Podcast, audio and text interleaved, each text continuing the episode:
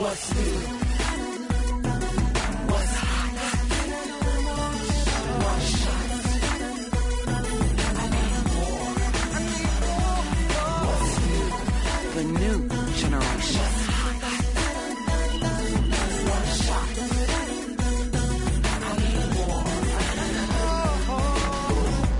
New Generation Radio with Kendall Moore. WVON AM 1690. Let's talk about it. Come on. New Generation.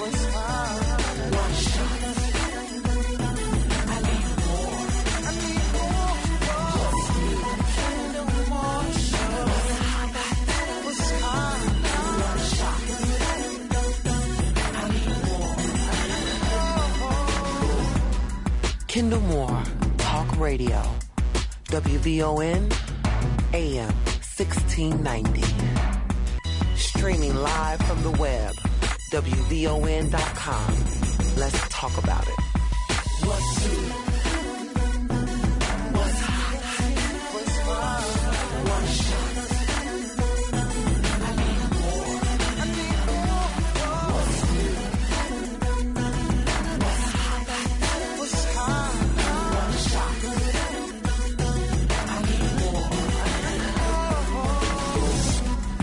Is 1690 AM WVON.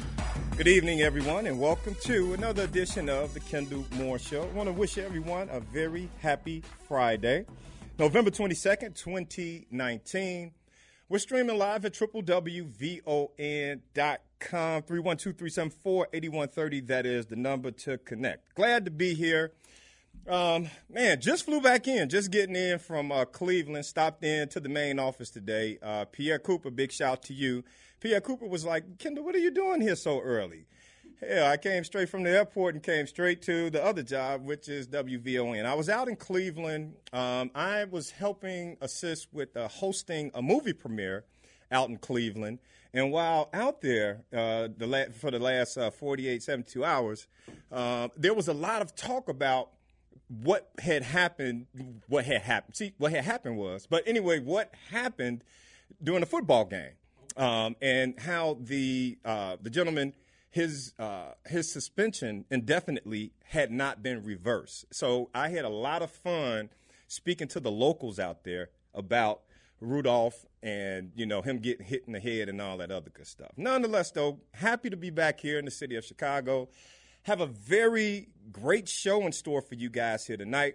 Of course, my co-hosts are in the building, but before I introduce them, I always allude to the WVON family, the one and only Miss Robin Lewis. How are you? Hey, hey, how you doing? I am well. Happy Friday to you. Oh. God, I'm so glad it's Friday.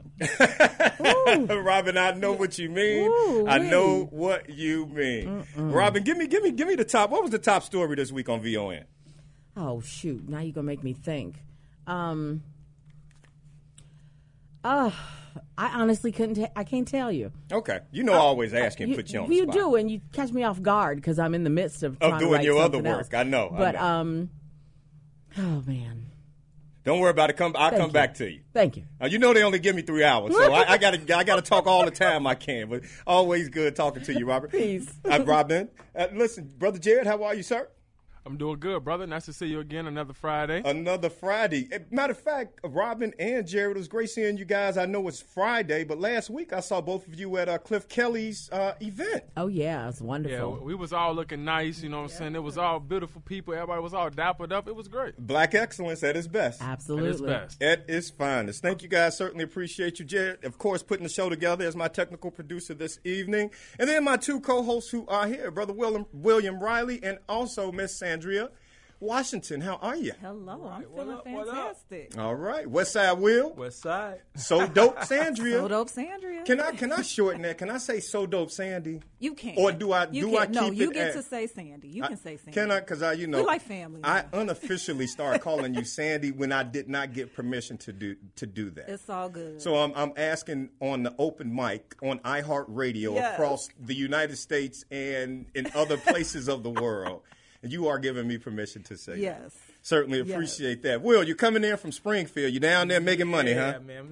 I don't know about making money, but I've been driving for seven hours. Man, So, you better be I making money if you've been and I had driving for seven back. hours. I'll tell you that. If you're out there for Yeah. seven hours, man. Yeah, I've been on the road. Man, I I'm appreciate. back. All right, well, I, saddle up, man. that's I appreciate. You got, that's how it is, you know. Yeah, we're gonna talk about that one day. Got to do work. You got to, yeah. Yeah. Fresh Yeah. off the road, fresh off the plane. Like, no excuses. And we look fabulous. Fabulous. Yes. Get I was into about- Kendall's hat. Are y'all Look at that watching the live stream on Facebook That- at the Kendall Moore Show on Facebook? There it is. that hat on fleek. It's lit. It's like, I think that's how the young people say it. Yes, indeed. oh, that drip, That drip, I'm drip, That's right. drip, drip. That autumn drip. drip. Wait, Some- with, some the, with the scarf. With the scarf. with the scarf. Make sure you guys hit the Facebook page. It's at the Please Kendall like B. Moore it, Show. share page. it, watch us. Check that out. What What up, Jared? So is your new nickname Kendall Dripmore? Uh oh. Oh, hashtag you go, there new you go. hashtag alert. The drip. No, because you know Drip more. Drip more. But, but when- Drip more Kendall. But here's the thing. During our time, because I'm, you know, just turning 40, the drip meant something up, something else. So I don't want to be known as the drip more. Well, you know, yeah, Oh, the drip. okay. No, he got the drip. No, no, no, no, Like, no, no, no, no, no. no. But That's thank you very different much. Jared. I appreciate that. That's a different I, show. I certainly appreciate that. All right, listen, hey, folks who are out there in your cars, I just want to say thank you guys, getting you from your work week to your weekend. We have a great show in store for you here this evening. I really do. I like to help you guys unwind. Here at WVON, we do a lot of politics. We talk about a lot of things that are going on in the world. Big shout to uh, Matt and Kim doing a fantastic job prior to me getting in here. Um, when we get back, we certainly will talk a little bit about the racism that is taking place out. Well, no, I was about to say out in the south suburbs, but just here the other day, it was happening out in Naperville, so that's the western suburbs.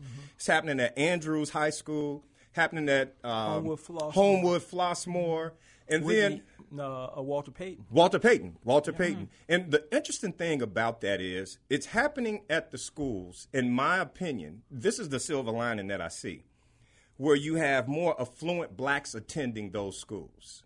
And, and, and, and the population is more uh, Anglo Anglo Saxon, Yeah. white people. So uh, we'll certainly touch on that a little bit uh, here this evening, and certainly appreciate Will and, and Sandy for being here with me on that. And then during the seven to eight o'clock hour, I want to turn it over to Sandy. Sandy, I've been getting a lot of hits on this because we publicized it this Yes, week. Um, The seven to eight o'clock hour, what are we doing? So I'm super excited. So as you may or may not know, November is National Adoption Awareness Month. Um, I am actually adopted, but not only that, I am black and adopted, and those are two things that you don't always hear together. Um, we don't really talk about adoption or foster care in our communities. It's kind of just swept under the rug. So the seven to eight o'clock hour, we are getting into it. We have some great guests to come in talk about adoption, foster care, and family secrets. Like we got to stop keeping these secrets, whatever it is Yeah. in the family. My mama got all her family secrets in the closet at her house. Uh, uh, look, Listen. people take them to the grave, and we got to stop that. We got to stop yeah. that. So yeah, Yeah, I don't if we can't talk about it here on WVON, where can, Where we, can we talk talk about about it? Yep, you're right. Yeah, I don't even want to open my Pandora's box. on. Can't do that. Folks, don't touch the dial. Of course, it's the Kendall Moore Show, getting you from your work week to your weekend. We're back in a moment. Kendall Moore will be right back on the Talk of Chicago, 1690 WVON.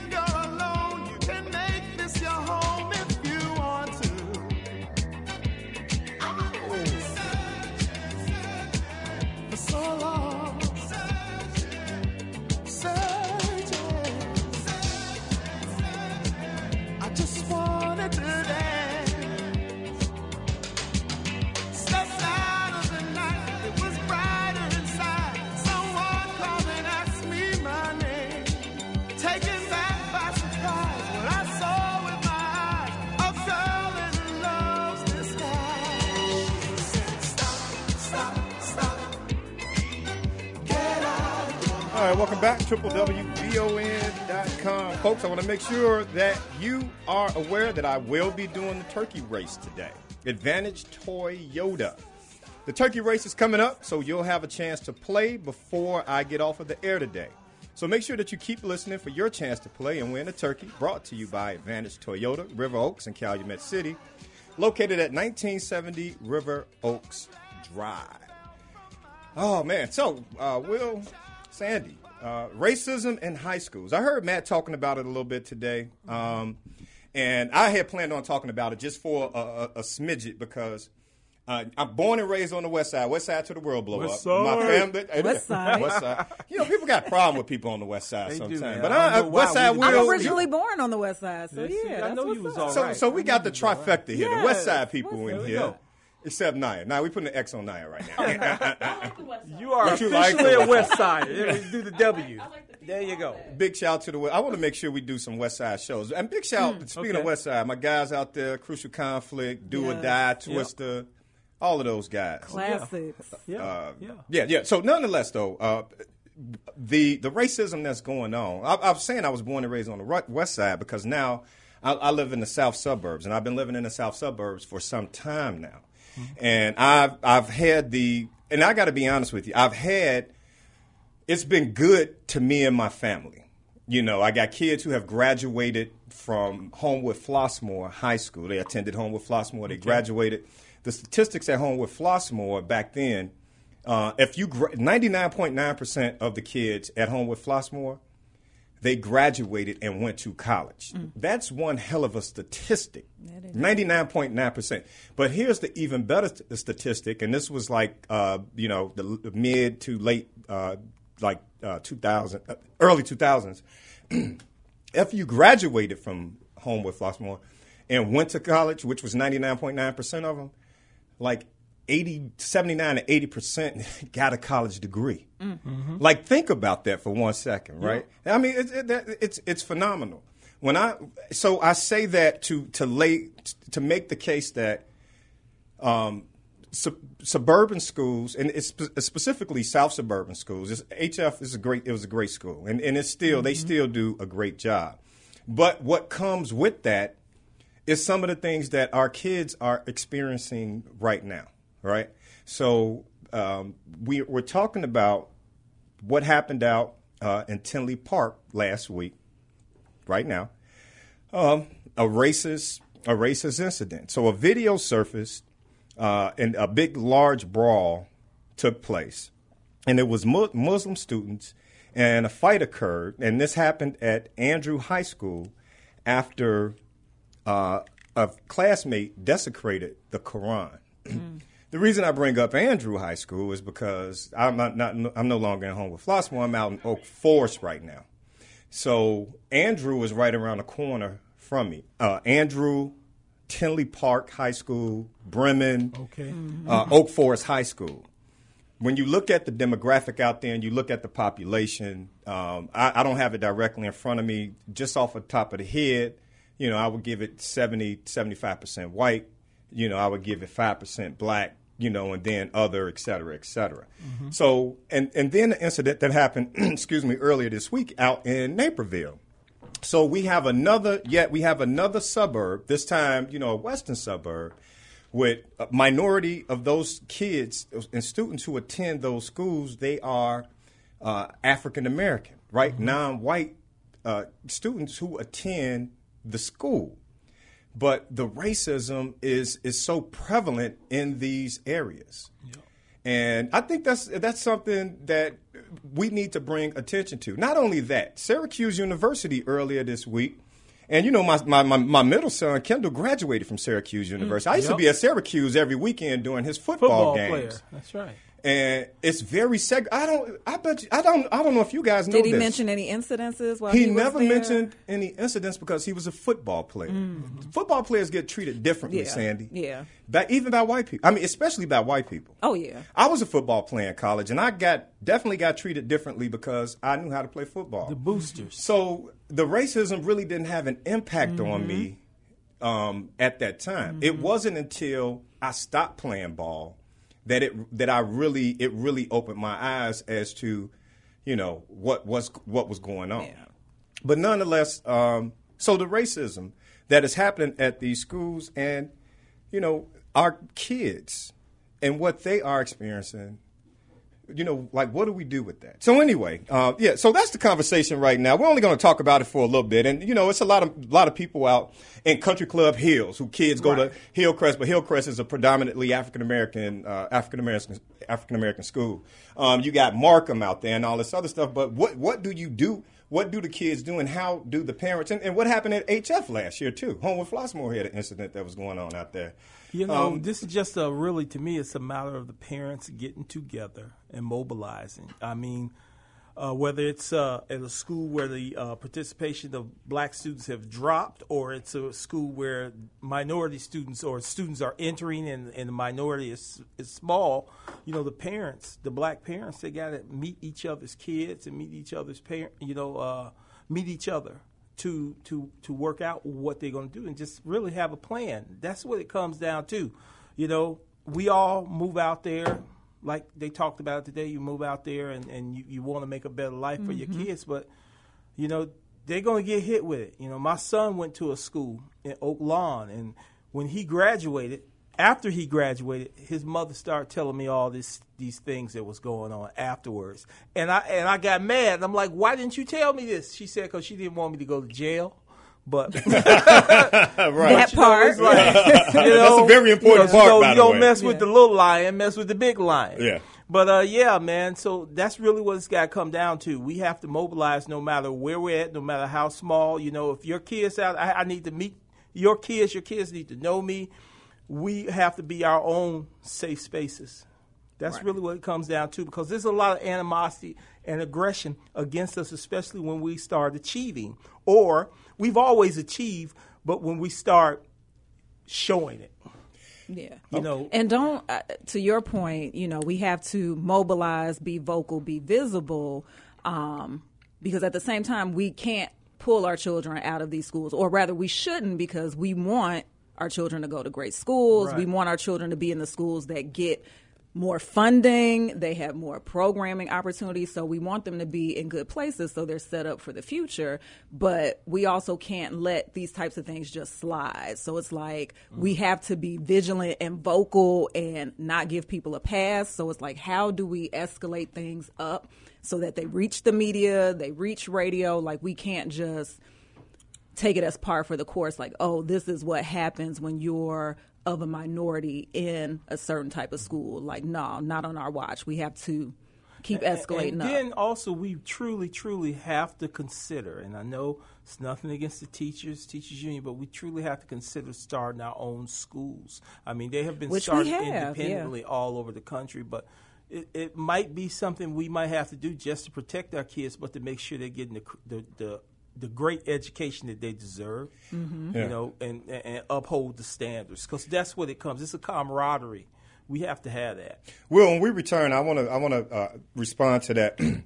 Sorry about that, folks. Don't touch the dial. Of course, it's Friday. You know it's trending. That means it's Kendall. We're back in a moment. He's the new kid on the block. He's got the weekends on lock. Kendall Moore, radio for the next generation on the Talk of Chicago, 1690 WVON.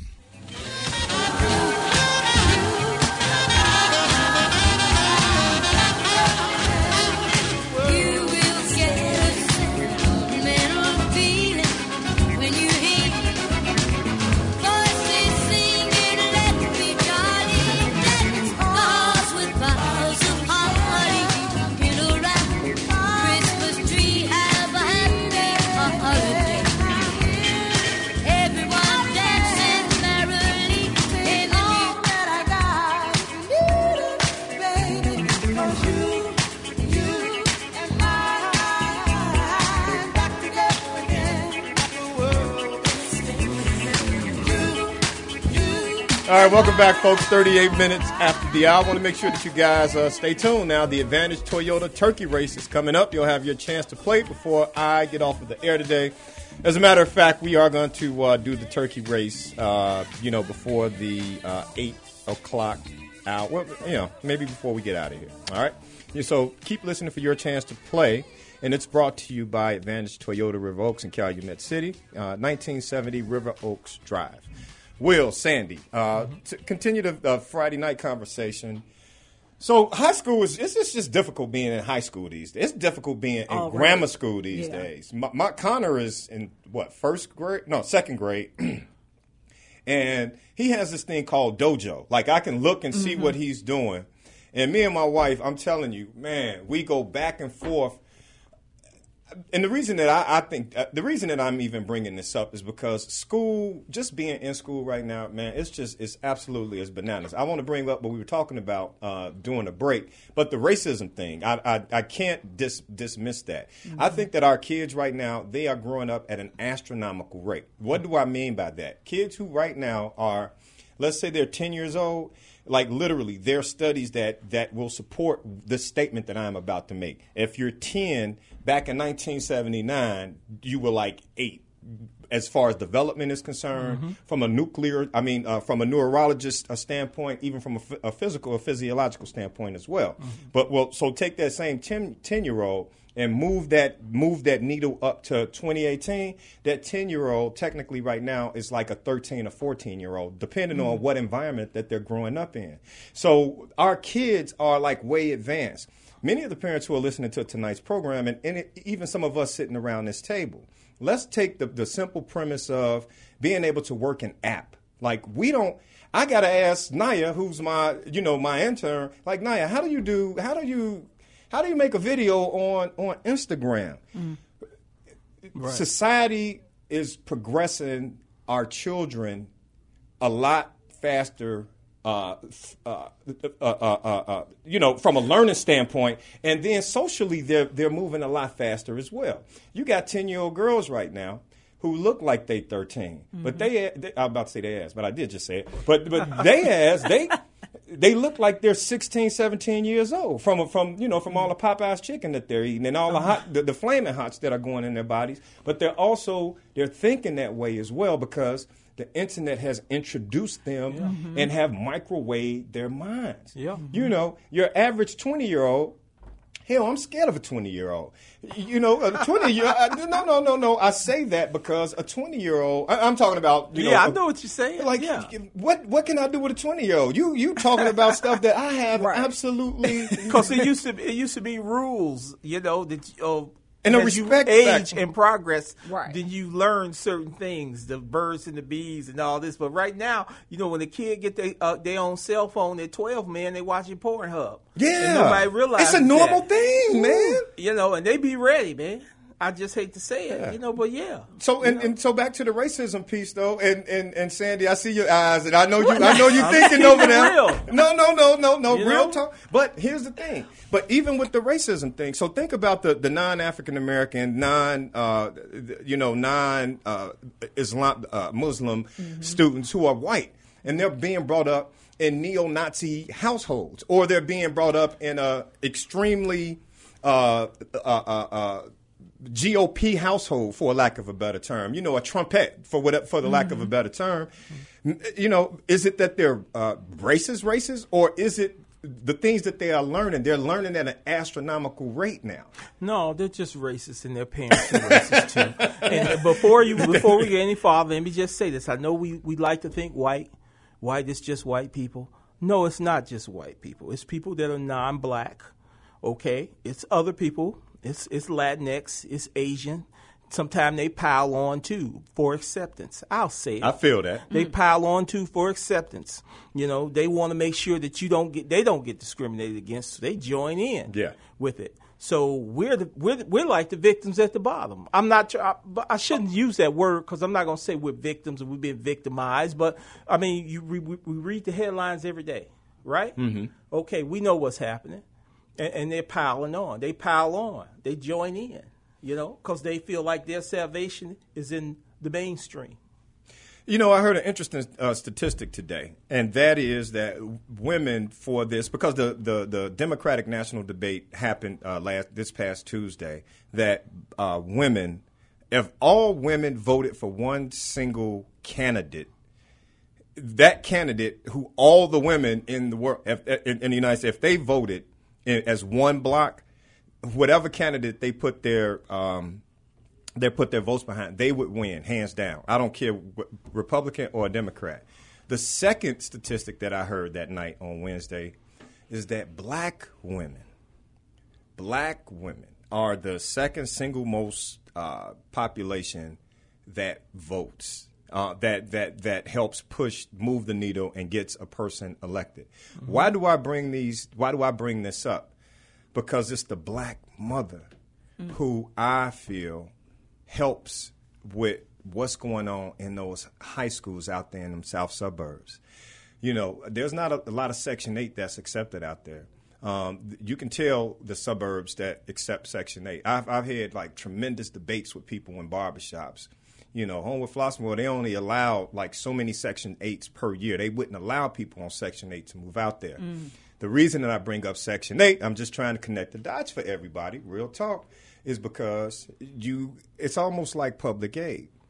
If you, you can't have a man and you're a single mother with multiple kids and your income is at a certain level. So you can be a black woman. You can be a black woman Claudine, yeah. and without no man in the house and you got so many kids and we'll let you move out to our lily white uh, areas. But with that comes no man in the house again and then you're faced you're, you're faced with you know things like that's happening out in Naperville and at uh, Andrew High School. Like, so what do you do with that? And then for the parents that it is happening with, those who are a little bit more affluent when it comes to their their dollars, dad is at work, and to your point, Will. You don't want to be the angry black man out there snapping because you need you you yo, you still want to live out there and you want to give your kids you know Right. a better way. So it's mm-hmm. almost like you damned if you do, you damned if you don't. But we we damn sure got to do something. though. got- so I, oh, sorry, go I was going to interject and say, so I grew up in a Section 8 household um, from 1993 until I left for college. My mom was on Section 8 literally until the day she died. Um, and it was just me and my brother. She had two kids. My parents separated when I was five. Um, I went to Thornton High School in Harvey, um, which I know Harvey has changed over the years. Thornton was predominantly black at the time. I don't know what it is now. Um, ended up going to U of I with a lot of these kids that are coming from HF and all the, you know, upper suburban schools. Um, we all ended up in the same place. You, you're right there with this Section 8 little black girl, you know. Um, so I don't want to say it's a it's a judgment call on the parents because again, a, a mother who is raising her child, a single mother, you know, she wasn't raising a gangbanger. She wasn't raising, you know, a streetwalker. She's raising this scholar who, you know, she wants to see do well. So I don't think we can necessarily, you know, I guess paint this light of, well, are we letting in the wrong types of black people? And I hope I didn't sound like that because I wasn't. No, no, but yeah, but some people might be thinking that, and maybe it's the white people who are there. They're looking at Oh, these black see what you're students, and all they see is just black, and black is synonymous Mm-hmm. with gang banging, um, pregnant teenage unwed mothers, um, poverty. Like that's what they see. They don't see the scholars who actually had the grades to get into these schools and thrive and actually do better than their kids. Um, so I think it's just important to make sure we don't paint that picture. But that's probably what a lot of those types of parents, those racist parents, are looking at. They just see black. And black is synonymous with everything that's wrong. Uh, Naya asked a good question before we went to break. Um, Naya, come on, real quick. What what what what was that question that you asked? I, and I thought it was a very a very good question. Uh, Jared, turn the microphone on for me, real quick. Um, and it was, d- d- does it make sense? Go ahead. Uh, what? So I used. Oh, so I used to work in Englewood, predominantly black school. Um, and there's some things that come with being in school and being around black people. But would you rather have your child experience like the black experience in high school, or would you rather them be in the suburbs, predominantly white space, and be subject to racism? Yeah, mm-hmm. I think that was an excellent question to ask. Yeah, and Will, I think you And- responded and- to it off the And air. like my uncle Foster used to say, you can't afford to segregate yourself if you're a black person because you're not really wanted any place. In your community, that's why you have your community. That's why we had our communities. Our communities uh, historically has been accepting of a lot of different people, but when we branch out, historically we have not been accepted. So you know. Uh, that's what it basically comes down to. We have to think about getting our own. I know this is a melting pot, so to say. For everybody else. They say it's a melting Diversity pot. is, is the hot. Everybody else. Diversity But- is the but- hot buzzword. Diversity is the Yeah. word, but it's not. If it's you know, if it's not being showed, it's not authentic. So Mm. We have to really consider. We have to stop fighting each other. Like I told you first show, man, woman, husband, wife, boyfriend, girlfriend. We got to consider getting married again. We got to consider all these. We got to change our culture back to where it was. Okay, and and then and then work on it within our community. We have to. There's nothing wrong with liking your own. That's what my uncle Foster used to say. I- Ain't nothing I- wrong I- with that. I- I'm not I'll mad at you. challenge anybody on it. Our, our kids are getting it from every which way. So, real quick, uh, before we go to break, so our, our kids are getting it every which way. Sandy, you were just talking about the incident that happened out at Rich South, and I'm sure they're going to be talking about that. I don't know when it happened. You know, this is what we do on Friday nights. We find uh, you know the hot topics and stories, and we bring them up. But from what I understand, you know, a young lady got touched on the butt by one of the athletes and threw something in his face, and then. Um, he chased her and ended up slapping her a couple of times. She ends up getting disciplined, and he he did not. A- Again, our kids are catching it from every which way, and even participating in, in their in their own right. But like with situations like that, what do you do? That's what I, that's what I was talking about. It's just hard to me do? being in Yeah. school. See, see, when your when your kids are participating in that type of stuff, that's that's the fault of the parent. They have not been taught. You know what I mean? You know, I uh, I don't want to use this word, but they use they say cooning. that's you got yeah, we got to stop that because kids are a reflection of the parents. You know, and uh, if you if your kid is out here joining in in that type of behavior and they black and it's going against another kid and it's no reason at all for them to do that you know, uh, I gotta question the parents. I always question the parents. What's what's going on at the house? But is it always the parents? Is it really looking at culture and society? So, in the case of this young man at I think it was Rich Central, you know, he's just a boy being a boy. Boys, you know, smack girls on the boy. But you know, if a boy hit you, that meant he liked you. So we're Right. conditioned Right. to react that way. Sandy, when we come back, we pick up that conversation. It's WVON's original Friday night show. Kendall Moore. He'll be back in a moment.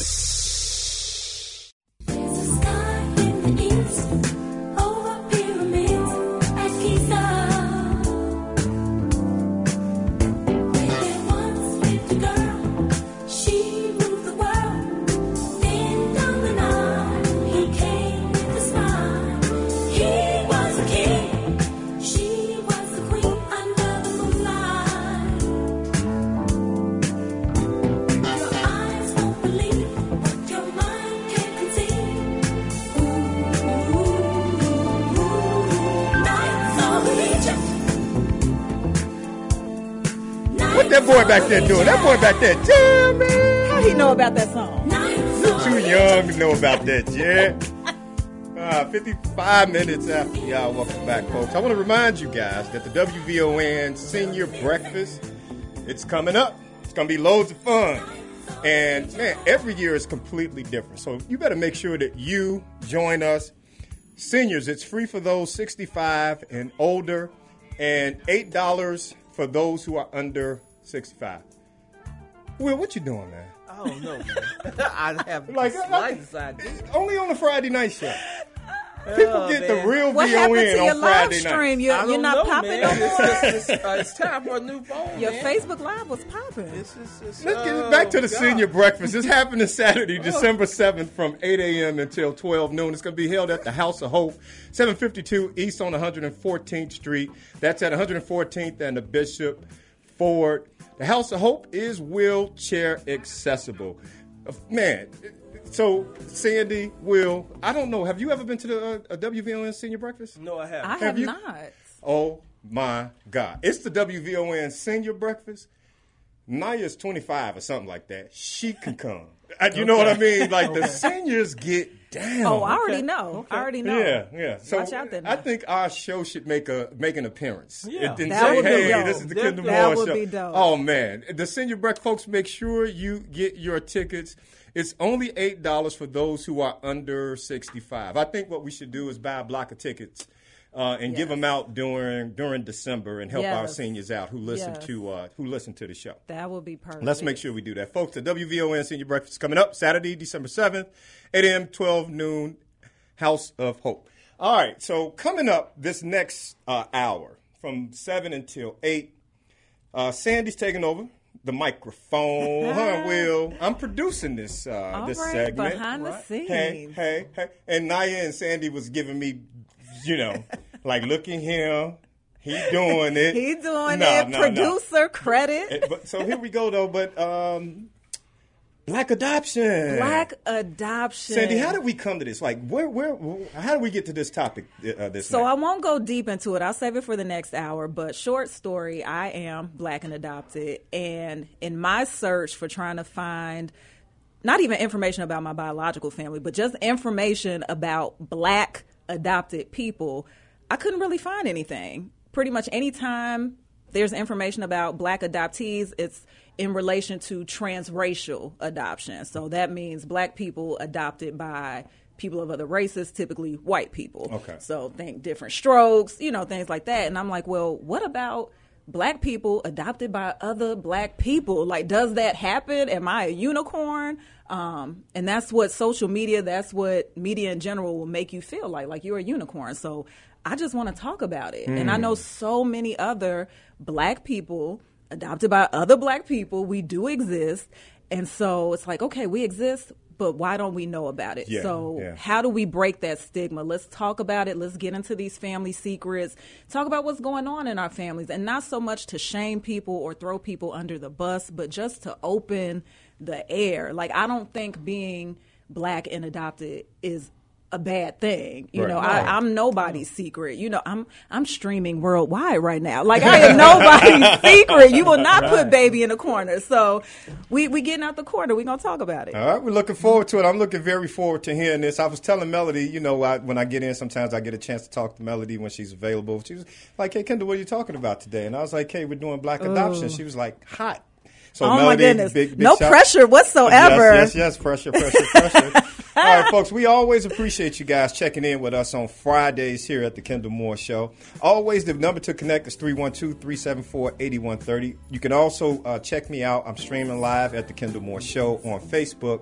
And you can hit the, uh, the Instagram page at the Kendall Moore Show. So do that as well.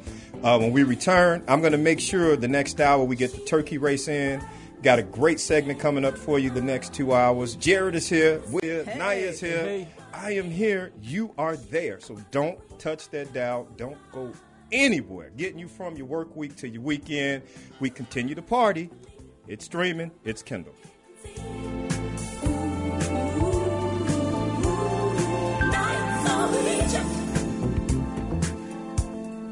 Nights.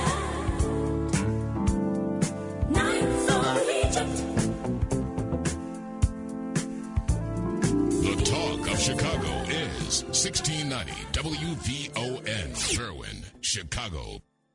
You're listening to Kendall Moore, radio for the next generation on the Talk of Chicago, 1690 AM, WVON.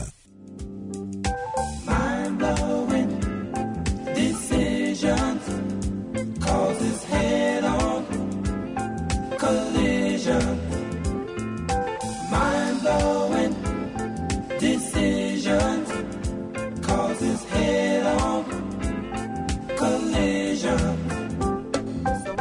All right, 1690 AM, WVON. Of course, we are streaming live. That's the WVON.com. We, of course, we're part of the iHeart family and all of that good stuff.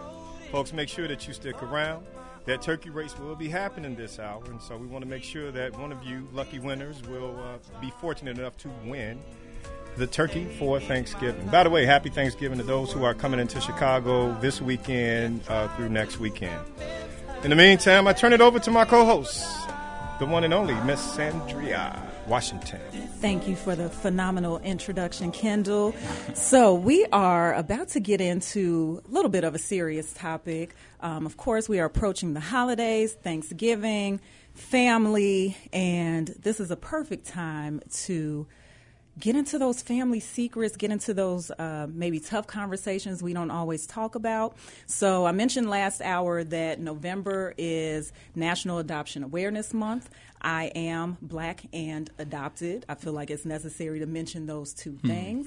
Um, but Adoption Awareness Month was created really to shed some light on the foster care system, which we know um, predominantly is made up of black children, black and brown children. And so joining us in the studio today uh, is myself and Will is here, but we have a special guest, Christopher LeMark. He is a recording artist. Um, Hip hop is his art of choice. Yeah. Um, but he is also the founder of a great organization and movement, Coffee, Hip Hop, and Mental Health, which he'll get into later. Um, but he grew up in the foster system. Um, so, first of all, thank you for joining us. Oh, you're welcome. Thanks for having me. Yes, of course. And so, I want you to tell us how did you find yourself in the system because you just have a phenomenal backstory. I think people would probably have a hard time believing Hmm. and hearing some of the things that you might share. But how did you find yourself in the system?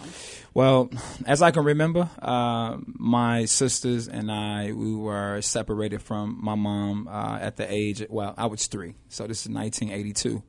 And we was separated uh, briefly into different uh, foster homes, and then we all were united collectively. Uh, we moved in with my mom's uh, brother, which is our uncle.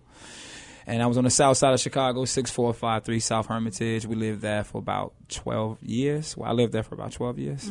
And um, but yeah, we was fortunately placed with family, Yes. right?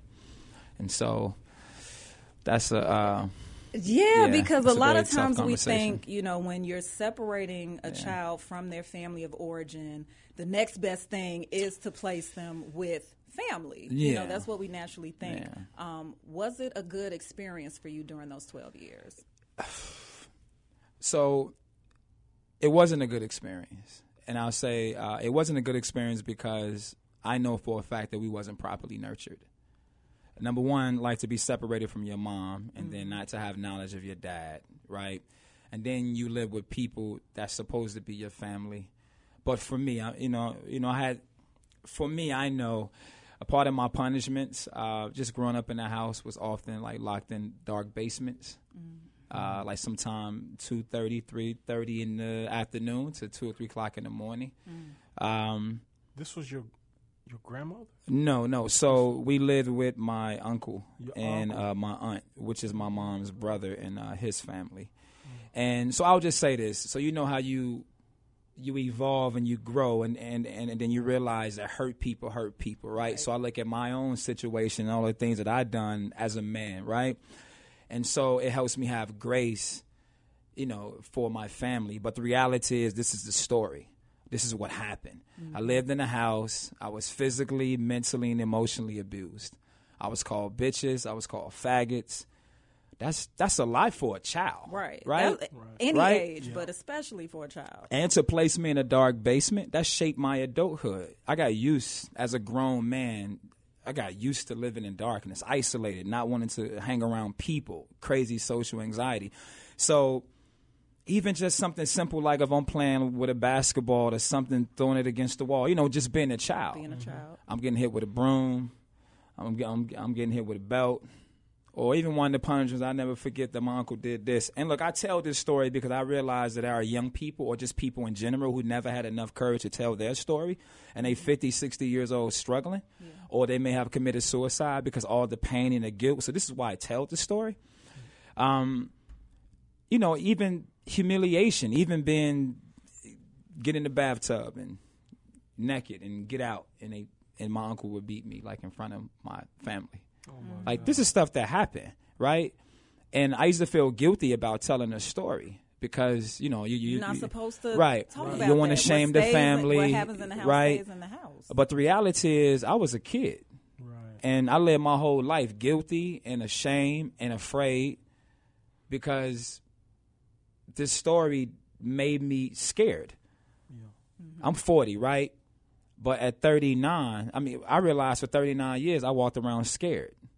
But I knew how to pretend because music and being able to get on stage and perform, it taught me how to just look okay. Mm-hmm. So you spent your entire life until your to, until your adulthood there.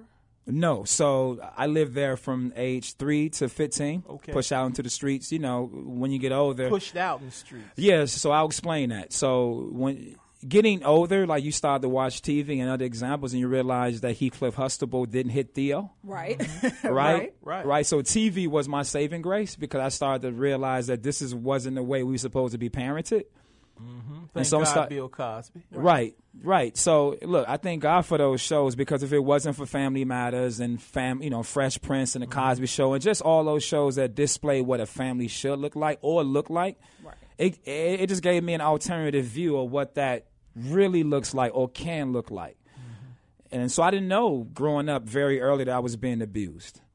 But the older, uh, you know, I started to fight back and talk back. And so when I did that, you know, I was pushed out. And so at the age of 15, I walked the streets a little bit, then living with cousins, and then that didn't work out because if you putting me with cousins, and even though they want to love on me and help, right, and like be my guardian, well, I was just locked in the basement for 12 years, and now you're gonna take me from that, and then you're gonna put me in a house where it's freedom. I'm going to reject all of that because I don't understand what that is. I thank God for my older cousins, right, but that was difficult trying to. So you're are you an introvert? You consider yourself? I thought I was. today? I thought I was. He's but definitely not an introvert. No, nah. so Well, I mean, we'll you're an get artist. into though. it. Yeah. Well, Most artists are yeah. introverts. Yeah. yeah, yeah. But we'll get into it. I want to get more into it after the break. Okay. Um, because I want to find out if you've spoken to your aunt and uncle since you were pushed out. um, So you all, you are tuned in to WVON. It's the Kendall Moore Show. We will be back with more with Christopher Yeah. LeMark after the break. Ooh-wee. Yeah, he said it. What? I thought you knew. Don't you dare touch that dial. It's Kendall Moore, radio for the next generation. On the Talk of Chicago, 1690 WVON.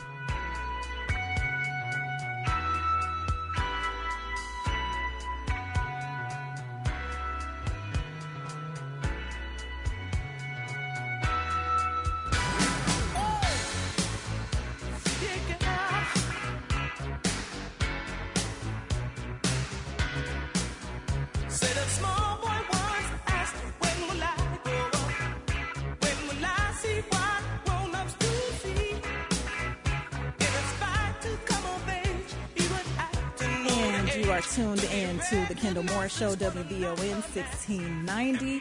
And we are getting ready for WVON's 29th annual senior breakfast. Okay, the seniors are ready to get into some holiday cheer. They are ready to kick it. And the Lit crew will actually be in the building as well. So come out and join us. We will have breakfast on us. This is a free event for those who are 65 and older. And for those of us who are a little bit younger, under 65, it's only $8. Um, that will be Saturday, December 7th from 8 a.m. until 12 noon. And we are meeting at the House of Hope, 752 East 114th Street, right at 114th and the Bishop Ford. So make sure you come out, get into that Christmas, Christmas cheer, and there will be a performance by Regina doing her rendition of The Boss, Diana Ross.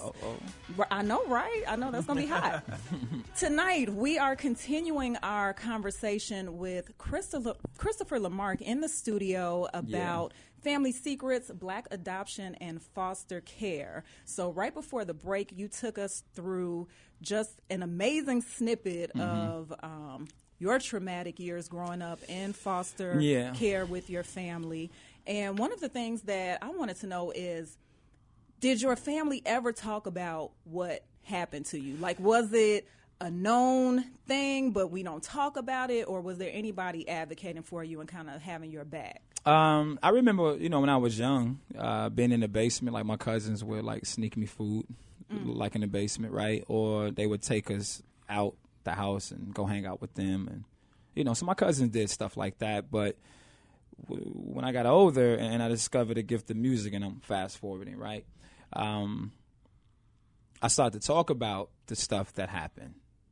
And so before that, it was nothing. No, no one talked about anything. It was just silence. Like everyone knew, but no one talked about it. The moment I started to talk about this in my, you know, in song, mm-hmm. then I started to hear people say, "Why are you talking about that?" or threaten to boycott my shows, or because now I'm talking about their mom, right? Even though these are the same people that snuck food into the basement, you knew what was happening. Mm-hmm. Anyone who was in the family knew it was happening. Anyone who was close, but nah, it was definitely something that we're not going to talk about. What about now? You know, fast forward to Um, 2019. so me and my sisters talk about it. You know, we lived it, right? But the sad part is that even though like I built these relationships with distant family, family I never knew growing up, the family that I grew up with, like my first cousins, second cousins, um, no, we we don't talk about it. It's it's it's this thing like um, he talked about it, so it caused problems and, craw- and, and caused friction because I publicized it through the music, even though I never said any names. But there's no conversations about it. It was a lot of get over it. You shouldn't be talking about that. Oh, we raised you. We took you in. You was eating out the garbage can like when we met you. It was stuff like that. It was like Humiliating. yeah, right.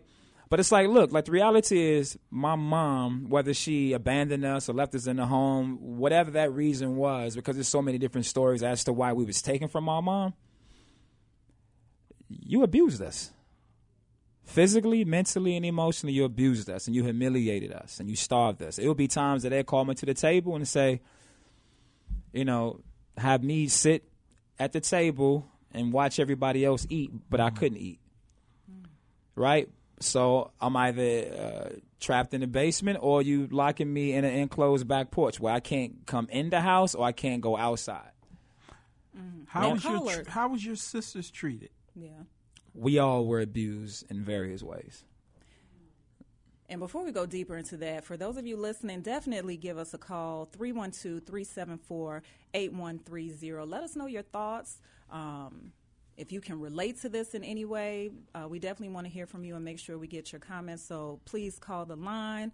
Um, but yeah, I'm curious, like how how how has this affected your sisters, your relationship with your sister? I would say this: it's been challenging, right? Because I can form a relationship with you, but if I can't talk about like what happened, it's not a real relationship. So I feel like that there's a lot of guilt and there's a lot of shame in my family. So we don't actually really build past the surface. People don't actually see each other, right? And then as far as my sisters is concerned, I don't tell their story, right? Mm-hmm. But every time I tell my story, I can only imagine that it takes them back to those days, right? Mm-hmm. Music is the way that I got through it, but they also found their own ways of dealing with it, right? They have families and children, so they're trying to protect their sanity today. Mm-hmm. So everybody coped different. So I believe that the abuse didn't allow us to really formulate real relationship. That's actually hard really giving you an answer because I know for a fact because of that abuse that happened, it separated and divided us all. All right, and we have some calls. Let's go to Jeff. Jeff, are you on the line?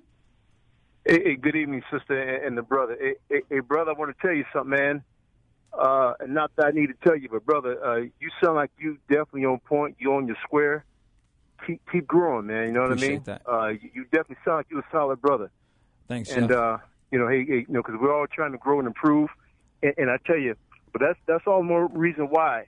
You know, when I hear this black radio station, and I hear, and forgive me, I hear that term, black and brown. There's only black that matters if you got black skin, because there's black people that have suffered, Mhm. that continue to suffer, and and there's a lot of sickness, brother. We have a lot of there's a lot of irresponsible uh, individuals getting together. Let's let's be honest, having sex. Am I right? Yeah.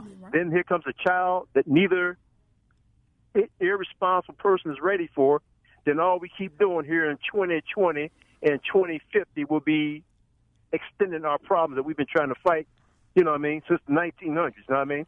Yeah. So, so, so, like I said, brother. So we all have to, again, you know, get a grip on our families, continue to grow, trying to improve. And brother, like I say, you know, I, I, I'm definitely going to. Uh, I, I don't know. I'm, I'm, I haven't heard your music. I don't know uh, uh, what what you made and all that. But uh, I, I, like I said, man, but uh, you, you sound like you're definitely solid, brother. And continue improving, man. And I wish you the best. Thank you, Jeff. Jeff, I appreciate Thank that. You. Thank you. And to Jeff's point, that was an excellent p- point. You do sound very solid and on point. And I know for you, something that has been very helpful is starting to go to therapy. Mm-hmm. So, talk a little bit about how you made that a huge step Sure. to go to therapy and then be vocal about it. Sure. So um, last year I started to go to couples counseling, right?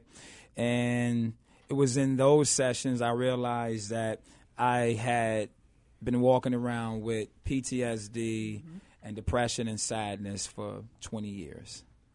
And in that, and also in those meetings, I also realized that I had been bleeding in all of these relationships because when you are abused and you never really deal with that, you you know you're gonna just bleed in all these relationships. So, so that therapist suggested that I go to counseling, but I wasn't ready for that.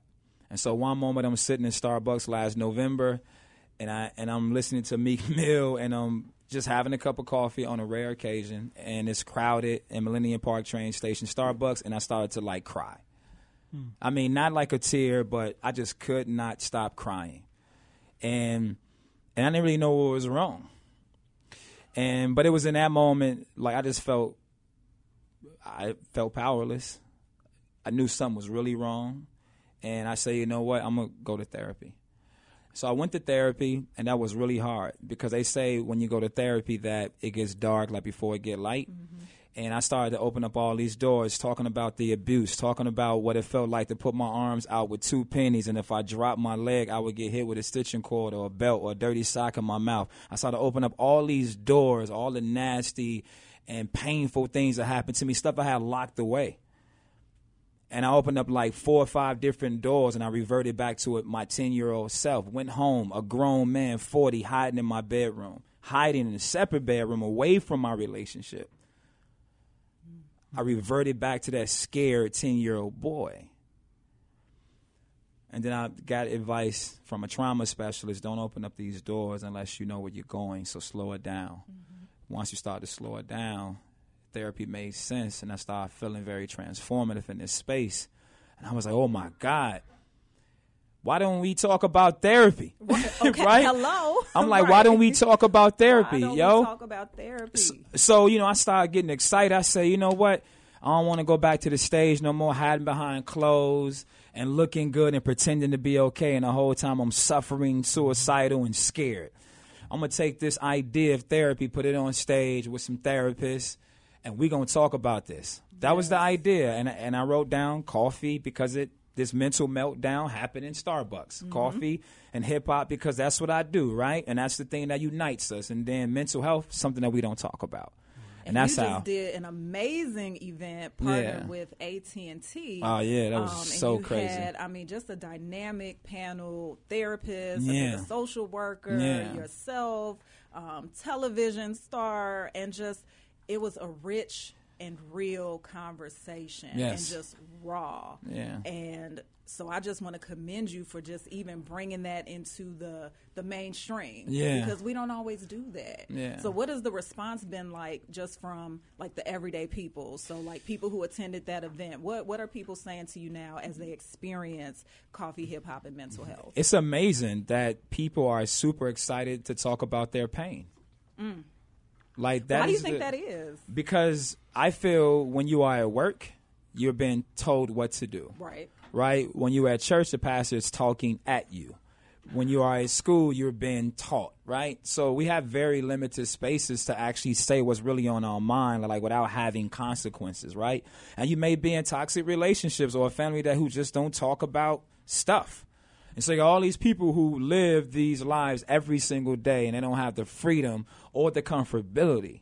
Because if I tell you my shit, I don't know. I don't know if I'm supposed to be cussing. I'm, I'm Oh, sorry. look, sorry about late that. sorry about that. If I tell you my stuff, right? If I tell you my stuff, I'm not so sure that you're gonna hold it and protect it without judging me. So pe- we just hold our stuff. Right. I create safe spaces for you to talk, non-judgmental. Mm-hmm. Limit our ego and our implicit bias, biases, and and we're here to serve you. So the star of these events is no longer the artist; it's the people in the conversation.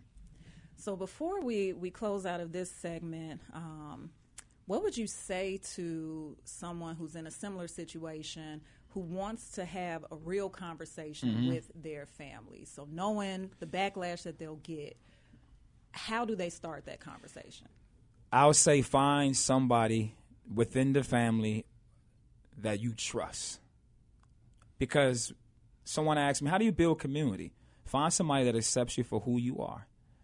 Find someone that you feel safe with, and that's how you build community. You find somebody that accepts you and you feel safe, then you can start that conversation because they're accepting everything that comes with you. Start there. Find that one person. Yeah.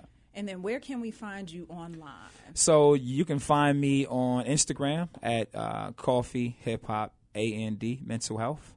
You can also uh, find me at Christopher LeMark, which is Christopher how you spell it, and L E M A R K. And you can also check us out online at C H H A M H C H H A M H dot com. And we'll be sure to tag this on our Facebook, our Instagram as well. You are tuned in to WVON 1690, The Kendall Moore Show. We will be back. We have some more extra special guests who have just joined us, so don't touch that dial. We'll be back. Kendall Moore on the Talk of Chicago, 1690 WVON. Early one Sunday morning,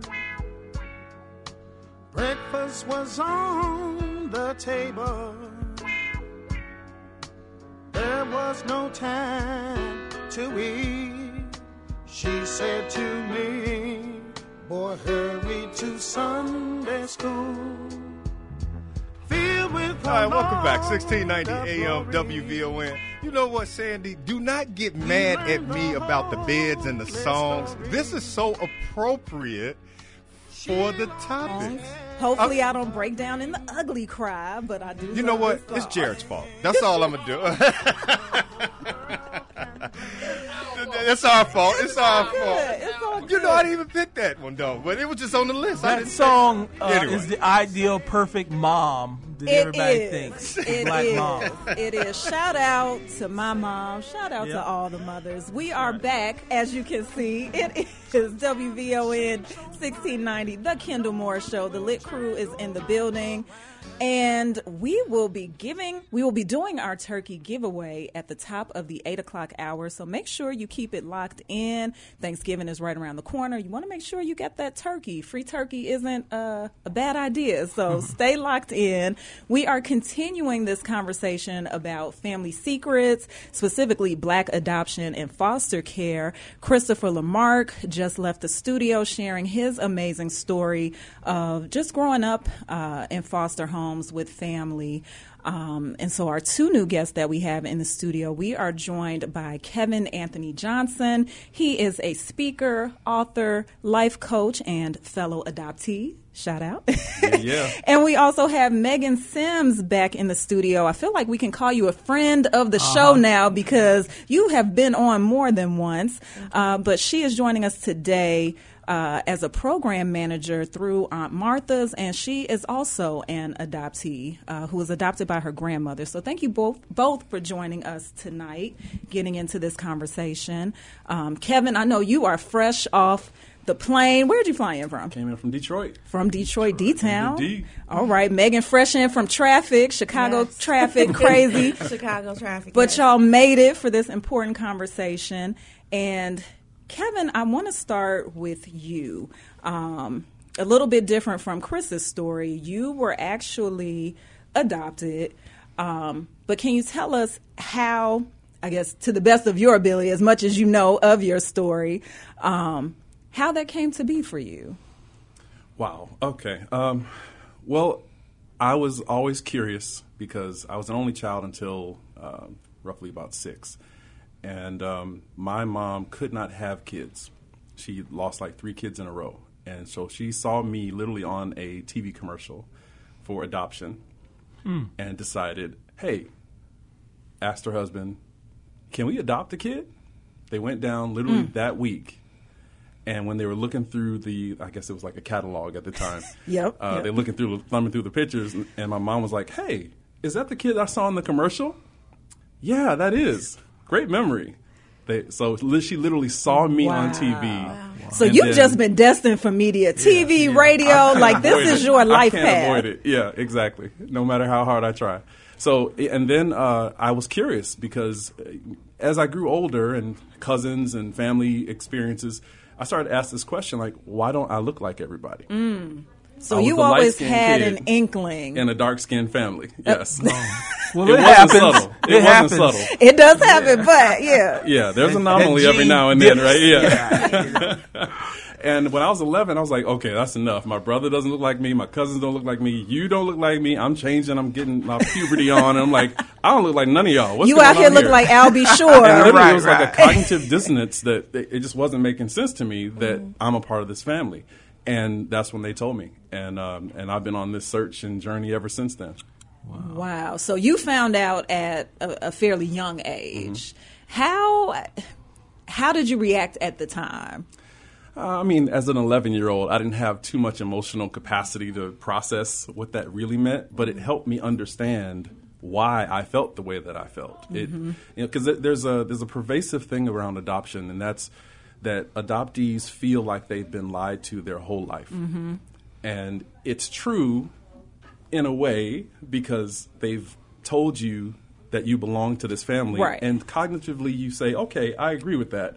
But then all the other data and how people tend to treat you, even if they treat you with all kinds of love, is you still feel a little, little you different. still feel a mm-hmm. little different, and I can speak to that too. So I just found out I was adopted last year. So the first 38 years of my life, I had absolutely no clue. Like you could not have paid me to think that that was even a possibility. But after learning about it, it gave so much context to my life. And one of the first things that I thought was, wow, I'm not crazy. Mm-hmm. Like all the feelings that I was having, whatever little doubts, just this inexplicable feeling, like it made everything make sense. Yeah, Like, absolutely. wow. And so even you know, I'm sure people might keep adoption in the family a secret for a number of reasons. Maybe they feel like, well, this child is ours now. We don't need to talk about the past because you are one of us now. Mm-hmm. But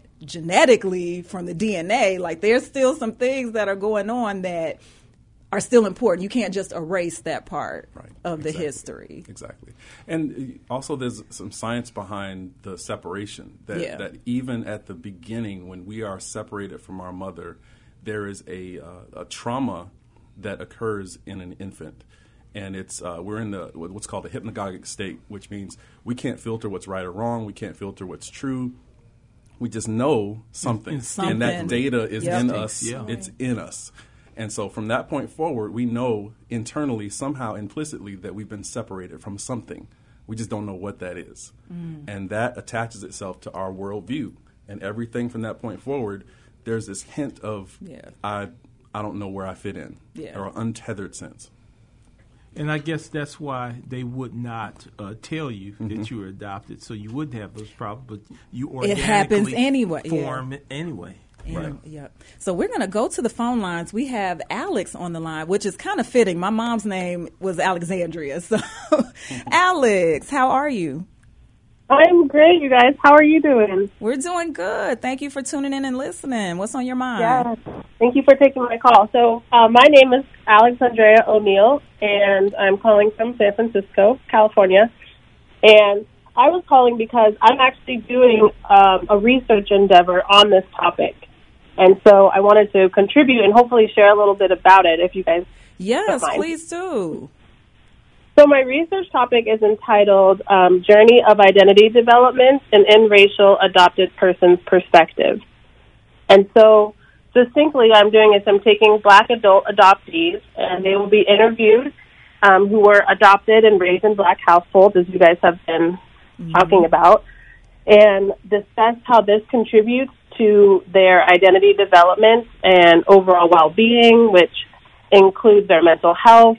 Um, but specifically through their narrative and perspective. And that to me is the most important aspect of my research because that is more often left out of the research findings and publications that you will you will find out there right now. Well, I want to say, Alexandria, thank you so much for calling in. I think the research that you're doing is just, I feel like it's next level because, uh, to your point, we don't read about that, we don't hear about that. So, thank you for even just taking the time to make this a uh, focus of study. And thank you for calling in and sharing that with us. Um, if you stay on the line, maybe you can share some information with our producer. Um, if if you are looking for more black adoptees to participate, we can definitely share that out on our social media. But I want to jump in and um, Meagan, have you speak a little bit because 11 years old was also a pivotal age for you. You were adopted by your grandmother, correct? My great grandmother. Your great grandmother. Now, how did that come about? Well, my great grandmother had me from the time that I was two months old until I was about 15. Um, but the adoption came about because um, the whereabouts of my biological mother were unknown for a few years due to her addiction. So my grandmother's, my great grandmother's logic was, even if she were to get herself together at that time, she didn't want anyone to come in and disrupt the only home that we knew. Mhm. So she adopted both me and my younger sister. And was it something that was talked about in your family? Um, and it might be a little bit different since it was within the family, but it, was it something that was just readily known? Like, okay, we're with the great grandmother now; she has officially adopted us. Yes, the the actual adoption itself, yes. Prior to that, um, we were fostered. I think I was about maybe four or five when I knew that something was different. I knew that you know that was my granny grand, Mhm. um, and I knew that my mom, you know, w- wasn't uh, in my life due to her situation. But when I started, uh, when I realized that we had involvement with foster care was uh, the letters kept coming to the house with the agency le- letterhead that said Aunt Martha's. So I'm thinking, okay, we getting a lot of letters. We got an aunt named Martha somewhere, Perceptive And she- child. and she's she's sending us letters Right. every month. And, how come the people won't show me the letter from Aunt Martha? Right. So that, you know, then the people, the caseworkers would come to the house and it's like, okay, well, is this Martha? Is this my, you know, my aunt? So um, I knew, you know, at a pretty young age that, you know, we were involved in the foster care system and um, they were a contracted agency for DCFS. Um, but they actually um, helped with managing the case, getting us the resources and benefits that we needed um, until up until my uh, granny decided to adopt us. Powerful, powerful. Well, we are going to go to a quick break. Um, when we come back, we want to talk a little bit more about um, what is it like now as an adult trying to find and connect with birth family. And then, Meagan, you actually. Um, as fate would have it, have come to work with Aunt Martha's. So we definitely want to hear more about your role as a program manager working with foster youth. So don't touch that dial. You are tuned in to the Kendall Moore Show, WVON 1690. We will be back in a minute. He's hot. He's mannish. But it gets no realer than him. Kendall Moore, radio for the next generation. On the Talk of Chicago, 1690 WVON.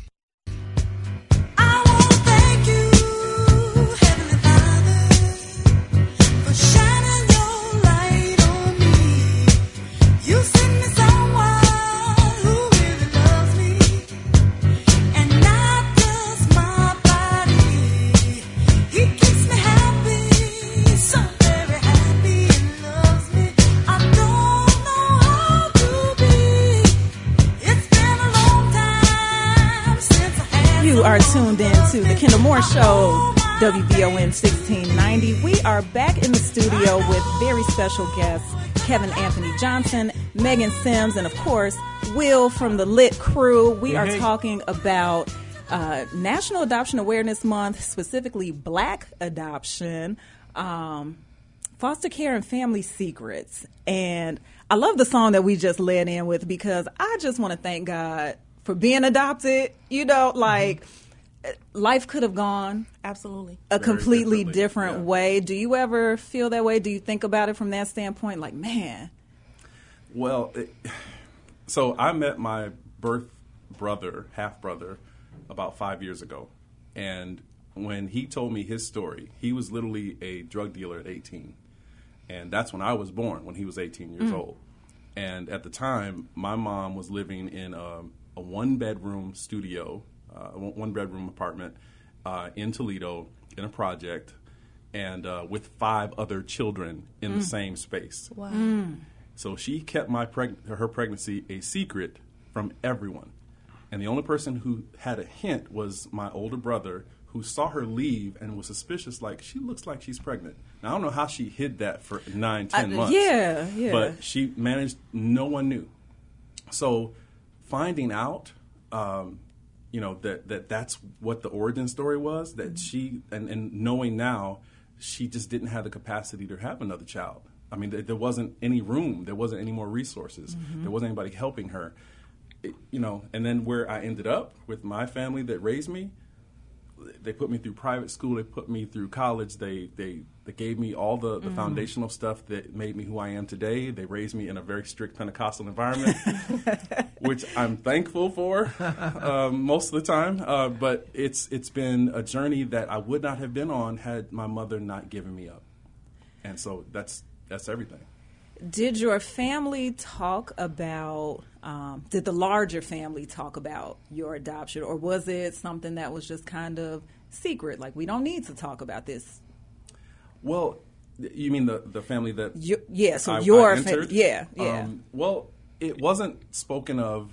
I mean, if I wouldn't have asked about it, it wouldn't have been talked about. Mhm. And even after I knew, it wasn't something that anybody, no no extended family, no cousins, no aunts, no uncles, they didn't talk about it like I was adopted. Even though I always knew that that's how they treated me. Once I knew, I understood why they treated me the way that they did. Mm. So it wasn't like they could hide it, but there was no language for it. And um, and they just treated me as if I was one of the family. And you know, it, it it never really impacted those relationships as much as it impacted me, because I didn't feel like I fit, Yeah. and it was a visual dissonance. It just it, I never felt like I looked like anyone else around me. And, But the mm. day that I met my my older brother, and I saw his face, hmm. Man, let me tell you, I knew I was. I had an anchor. Yeah. And it had nothing to do necessarily with him as much as the identification of my own identity with someone else who looks like me, who has the same mom.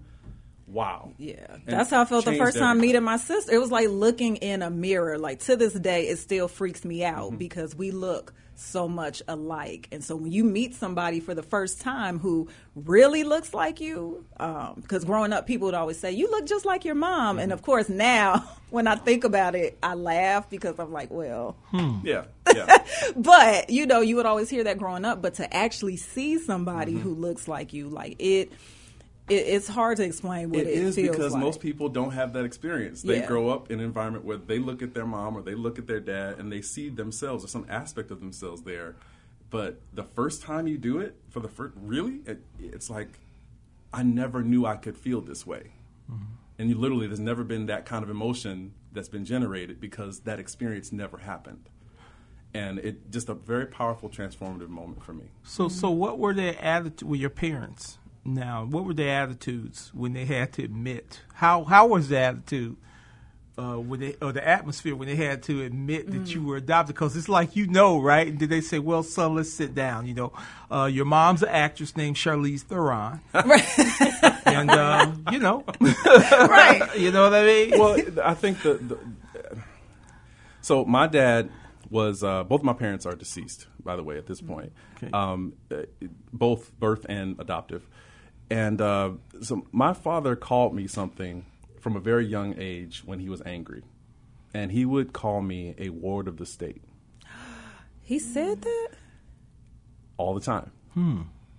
But as a kid, what the hell did that mean to me? I mean, I wh- I don't know what that means. Right. When I grew older and remembered some of those moments, I knew I felt kind of weird because you weren't calling me son, but I understood that he had a disdain because he didn't have me. I, I wasn't really his son, Oh, wow. and and he wanted a son. So when my younger brother was born, naturally, he, you know, leaned more towards him because that was really his blood son. Uh, when my mother told me about the adoption, she did it in a very resigned way, as I remember, and it was more of a like a guilty resignation that I figured it out. You know, so it was almost like she got caught. Mm-hmm. Um, but then again, we never really talked about it since then. So Hmm. it, it, it got silenced until she was a week away from passing. And, um, and in the conversation I was having with her, I spent a week with her before she died. And uh, she told me more about the, the framework around that, ex- that adoption experience that she experienced. And uh, she told me secrets that I didn't even know about up until that point. About what she knew about who my parents were and what she knew about the context for everything. Um, and that was a redemptive experience between her and I because even though she told me she was still I knew she was still holding on to things that she wasn't telling me. She actually made me promise to not look for my parents till after she passed away. Mm. Uh, which I felt was also a kind of a stab to me because I really wanted to know much sooner. I had to wait till I was 29 years old to start looking.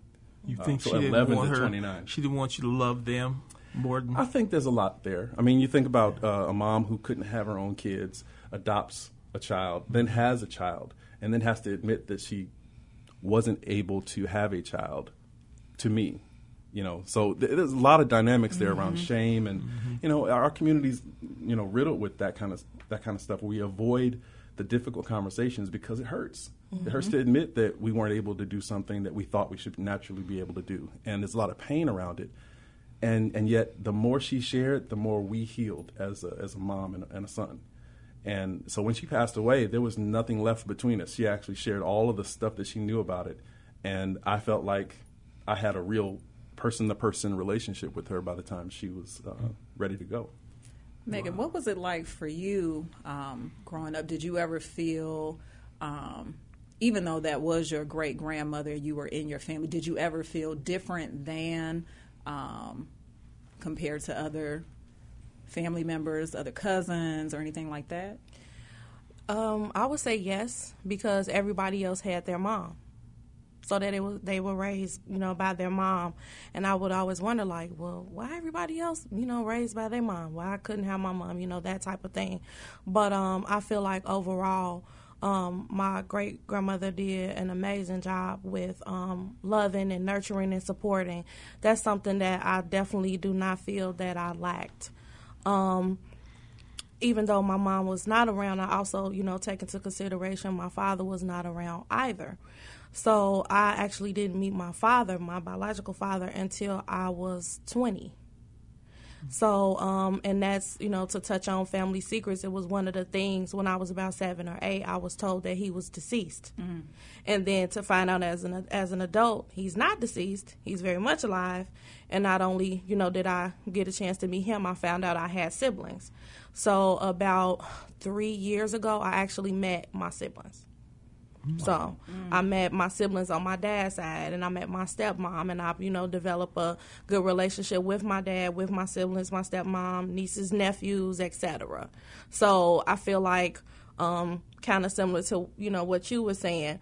All of this happened after my granny passed away, so I was still able to um, connect with the other part of me but it was in in the right time and in, in the right space because by me and my siblings being adults we could kind of make our own mm-hmm. decisions mm-hmm. form our own relationships because the adults were involved in the situation it, it wasn't about them anymore What does healing look like for both of you? If both of you can answer that. Now, as an adult, just processing certain things that happened growing up, like what does your healing process look like now? Um, well, for me, I would say initially it was it was therapeutic. You know, I had to you know get some therapy, get some counseling with a lot of things that I experienced in my life, but also too um, due to um, a lot of things that I've experienced um, in my life. I would say for me, setting boundaries was healing for me. I realized that just because these are your blood relatives does not mean that they that you have to have a relationship with them if it's toxic and it's not positive. So since I've done that, I feel that I'm in a much better space, particularly for me when I decided about a year and a half ago to share my story. I received a lot of backlash from my family. Mm-hmm. But I, you know, when going into it, I said, well, I can hold my story in or I can share my story and help other people. And what meant more to me was helping other people yes. versus remaining silent. Yes. Powerful. Thank you, Kevin. I, think the thank you for sharing that. That, that was beautiful. I think um, healing for me uh, was the closing of a loop that that I've been living with my entire life, and um, I've I've since since 2015 I've also been reunited with my my father's side of the family this year Hmm. uh, through 23andMe. Um, Mm. Thank you, 23andMe.com. um, and come to find out that my sister, my half sister, uh, and the brother that I met in 2015 both live in Austin. And I just happened to be going to Austin for South by Southwest this year. And I get this alert from uh, 23andMe saying you have a paternal half sister, which I didn't even, no one, there was no indication on my birth certificate of who the father was. So that was Kevin, just I hate to cut you off on a cliffhanger. We're going to pick that back up after Deal. the break. Um, you are tuned in to the Kendall Moore Show, WVON 1690. More after the break.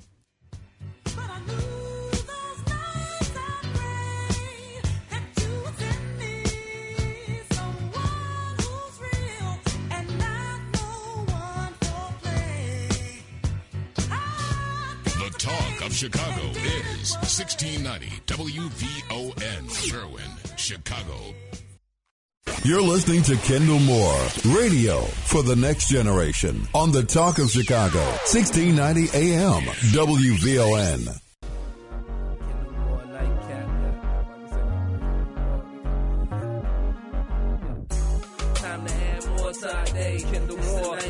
Right back. It's in our ways. Our impact so crucial, so great. We all play a part. We all got something to say. To add more to our day. It's the nightcap, we right back. It's in our ways. Our impact so crucial, so great. We all play a part. We all got something to say. Same song, same one, different day. We always triumph in the world full of hate. Bygones be bygones, can't focus yesterday. Had more to today, had more to today. Same song, same one, different day. We always triumph in the world full of hate. Bygones be bygones, can't focus yesterday. Had more to today, had more to today. Time to add more to our day. Kendall Moore, nightcap, we right back, it's in our ways. Our impact so crucial, so great. We all play a part, we all got something to say. Time to add more to our day. Kendall Moore, nightcap, we fight back, it's in our ways. Our impact so crucial, so great. We all play a part, we all got something to say. Time to add more to our day. Kendall Moore, nightcap, we right back, it's in our ways. Our impact so crucial, so great. We all play a part, we all got something to say. Time to add more to our day. Kendall Moore, nightcap, we right back, it's in our ways. Our impact so crucial, so great. We all play a part, we all got something to say. All right, folks, welcome back. Seven minutes after the hour. Of course, we stream live, www.von.com. When you hear that music, you know it is time for the Lit Roundtable.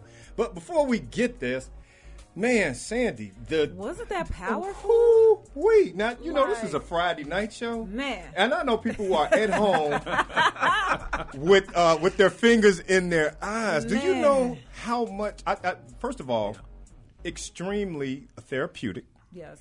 And I know it, it, it resonated and it, it has uh, restirred up uh, some feelings in certain people. And I would be the first one to admit and raise my hand. I ain't going to get into my personal business right now, um, but it absolutely did. So I want to thank both of our guests here today uh, for sharing that uh, with, the, uh, with, with us. So, so uh, I mean, Sandra, uh, let you close it out. Yes. So, you know, thank you for, first of all, just being brave enough to come on air and talk about this because I know it's already difficult enough to just talk about it off the air uh, with family. So, thank you for just putting it out in the open. Where can we find you all online to continue this conversation or to get into the other things that you have going on? Because, of course, being adopted isn't the only piece of your story. Well, for me, um, you can find me on um, Instagram and social and um, Facebook. Um, my usernames for both are Meg M E G V T H E E Scholar. I love that name. she is a scholar, y'all. Absolutely. Meg the Scholar.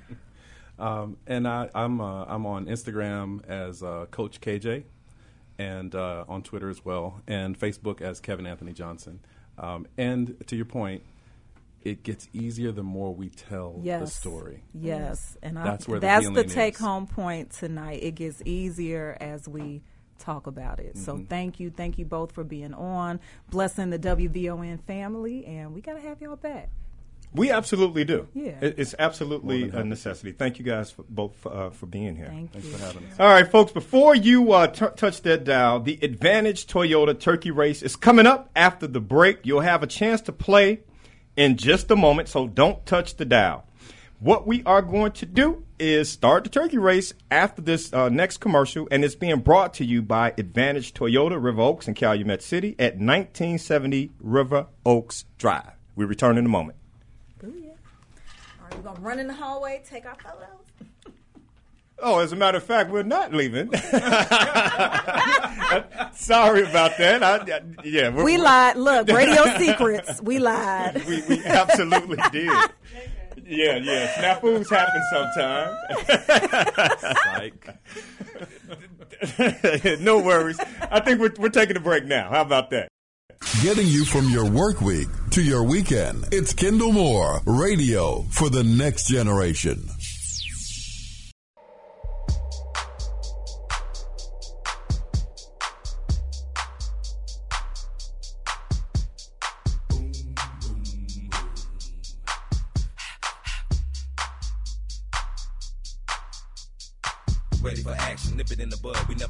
Never relaxing. Outcast everlasting. Not clashing, not at all. But see, my want to do a little acting. Now that's for anyone asking. Give me one pass 'em. Drip, drip, drop. There goes an orgasm. Now you coming out the side of your face. We tapping right into your memory bank. Thanks. So click at the ticket. Let's see your seatbelt fasten. Trunk rattling like two midgets in the back seat wrestling. Speaker box vibrate the tag. Make it sound like aluminum cans in a bag. But I know y'all wanted that 808. Can you feel that BASS bass? But I know y'all wanted that 808. Can you feel that BASS bass? All right, 16 minutes after the hour. Welcome back. Lit Round Table. Here we go. Will's here, of course. Sandy, so dope. Whoop. So dope, Sandy. Netta Beretta is in the building. Hey, Netta. All right, so listen, folks. Um, earlier this week, of course, we communicate when we are not in the studio, and uh, the topic came up about men and birth control. I don't have a story directly in front of me, but what I do recall from uh, from that story, uh, they want men on birth control. But before we get into that topic, we got caller number 10 right now. Let's finish the turkey race thing. But I want to prep people and get ready. 312 374 8130 is the number to connect about that. We got a lot to talk about. Let's take our caller right now. Laurel Davis, how you doing? I'm fine, sir. How are you, Kendall? I am well, so uh, sir. Thank you very much, and happy Friday to you. Happy Friday and happy Thanksgiving. And let me just say that that previous segment was compelling. Thank you so was, very it was much. very well done. Thank you, sir. And uh, uh, Sandria, uh, she's one of the co-hosts here at WVON uh, on the Kendall Moore Show, and she's sitting right here. So thank you. That we Yes, I yeah. truly appreciate it. I it. want to, yeah, kudos to you for putting that together and uh, the guest. That was incredible. And you know what? It's the it's it's the one subject that black folk just don't want to talk about. Mm. Yeah, yeah. You know And what? I, thank you for bringing that to the to the attention of the community. I know it's uncomfortable, but it's real. True that. True that. Thank you so Thank you. much. Thank you very much, uh, Brother Laurel. All right, so you're the 10th caller, and that means you get to play the Advantage Toyota Turkey Race. And here are the rules. And all you have to do is pick the correct Advantage Toyota vehicle and driver, and you'll win a turkey from Advantage Toyota in Calumet City. Here are the cars and the drivers. Driving the Avalon is Reverend Al the Perm Sharpton. Driving the Camry is Art Chat Daddy Sims. Driving the Corolla is Todd Stroger. Driving the 4Runner is Kimberly Agoin. Driving the Highlander is Maze Jackson. What's in it for the black people? Driving the Prius is Perri Small, is what they call it, y'all. Driving the Yeah. RAV4 is Lynn Richardson. And the driving the Supra is my man, Matty Matt McGill.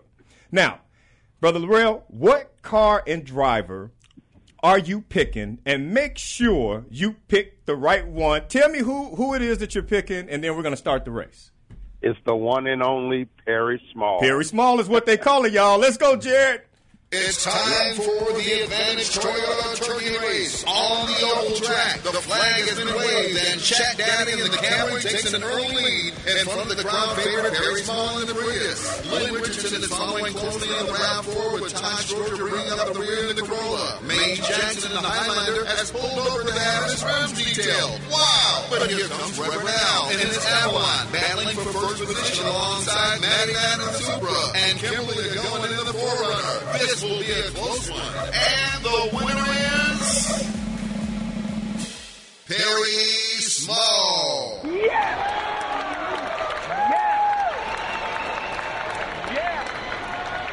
There, you lit. You got it, brother Laurel. You are a winner, and you will receive a turkey from our friends at Advantage Toyota River Oaks in Calumet City.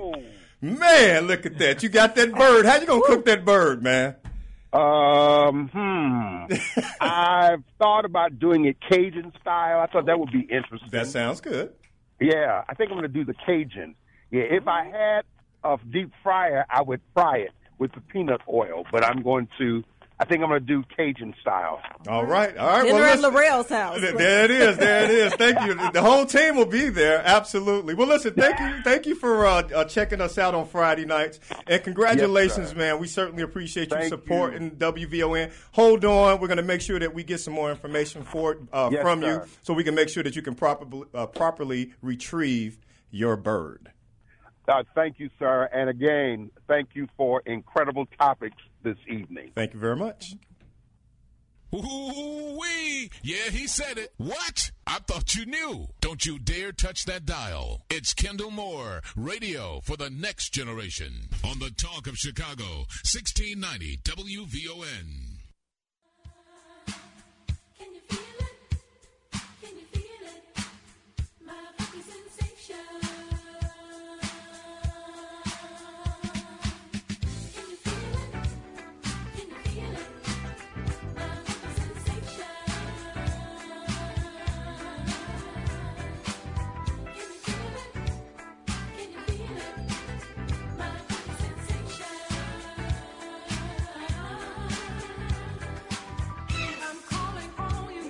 All right, uh, feel good, feel good, will Feel Good Friday. Uh, feel good Friday. Twenty-five minutes after the hour, of course. Kendall Moore Show.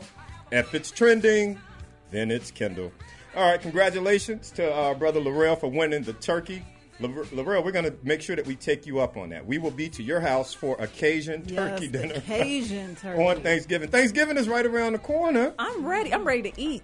Yeah, yeah. It- it- ready. maybe we should be talking about something about Thanksgiving Yes. versus since since you know the Thanksgiving show should be versus. Oh, Netta, we're back to You're the. trying to get out of it. I am trying to get out Uh-oh. of it.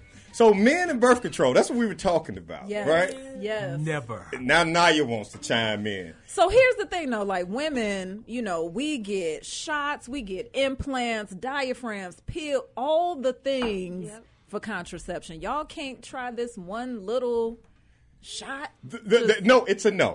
It's you can't no. even do that. Jerry, please. Why Can I hear it a you? no, What- though? It is uh hell no. Oh, okay. Thank you very much. and I, I, I second that. What's up, Netta? Why is it a no?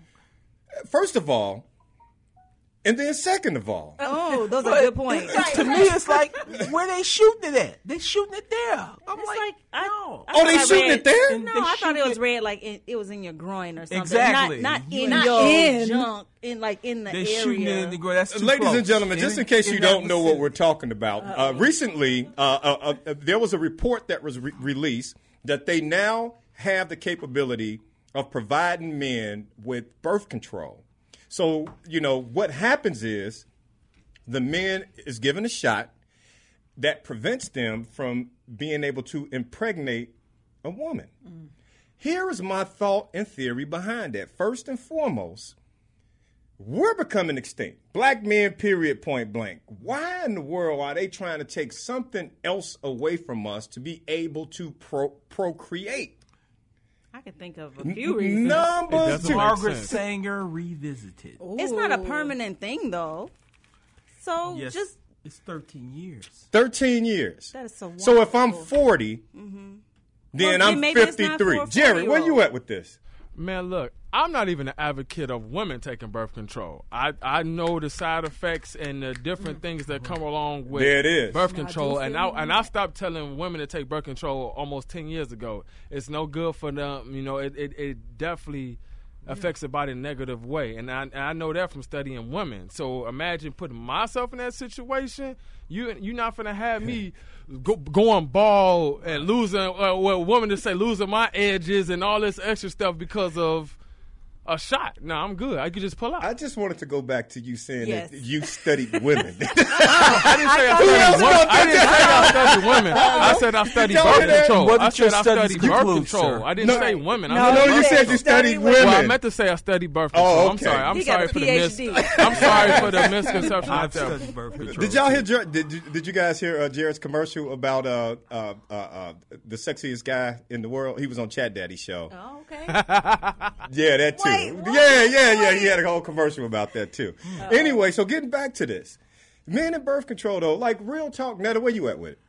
I think, I mean, what's good for the goose is good for the gander. It's not about a male female thing. It is though because the onus has been on women all this All the time.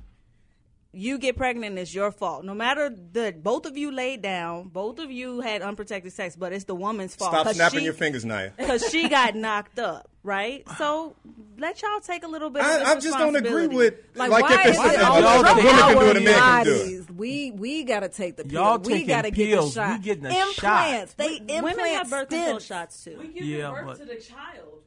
Mm-hmm. See, here's here's my theory with that. It's just another way to stop black people, and I'm gonna say it. I don't care. It's another way to stop black people from multiplying. I Because mean, there's this no isn't just reason for black people, we have statistically stayed at the same number for the last 20 years, 40 years. How do you do that?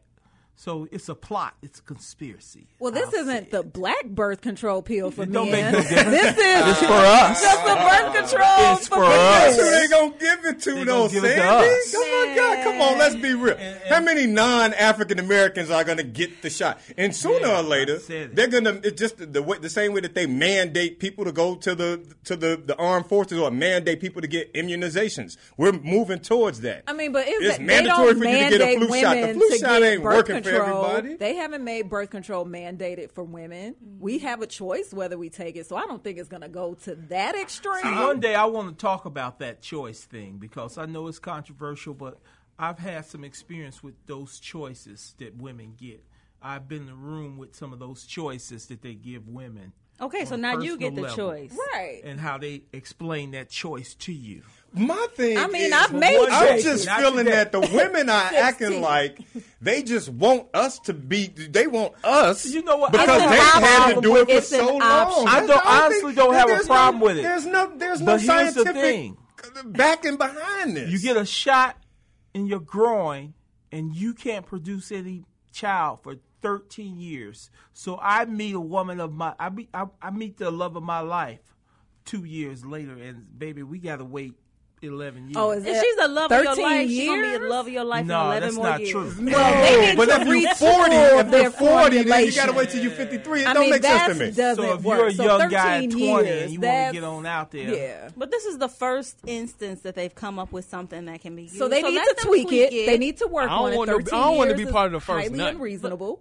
it is definitely a conversation that needs to be had. That I mean, some I'm of these men for need to take responsibility. like, what if it was a hmm. patch? You know, like If- Not but if the no patch patch. Is going to make you, if it's still 13 years, it's well, 13 no, but not 13 years. It's a patch, and it's similar Why to how it 13 works for women. They already have birth control for men. It is called a condom. Men don't want to Ding, wear ding, condoms. They- that would there be you great. go. It's called a condom. That would be Women make great. the men- men wear condoms. That would be great, but have you ever heard of stealthing? Oh, What is it called? Stealthing. Stealthing. When you think he has one on, but he took it off. What's the name of that? Stealthing. So you go stealth. You secretly take off the condom, So or there's- you pretend to put it on and don't. Who really would put it on. do that? A lot of people do. lot. That's why I, there's sir, word. I would not. Would somebody I would not do stoop that? so low, good sir. Men do to it. participate Men in such do it. evil practice. Absolutely. Men do Not it. me. What type It's of a whole what? thing. Stealthing. Google it. Yes. Stealthing? Yeah, Yes, it's that's a what thing. They call it. It's a word for it and everything.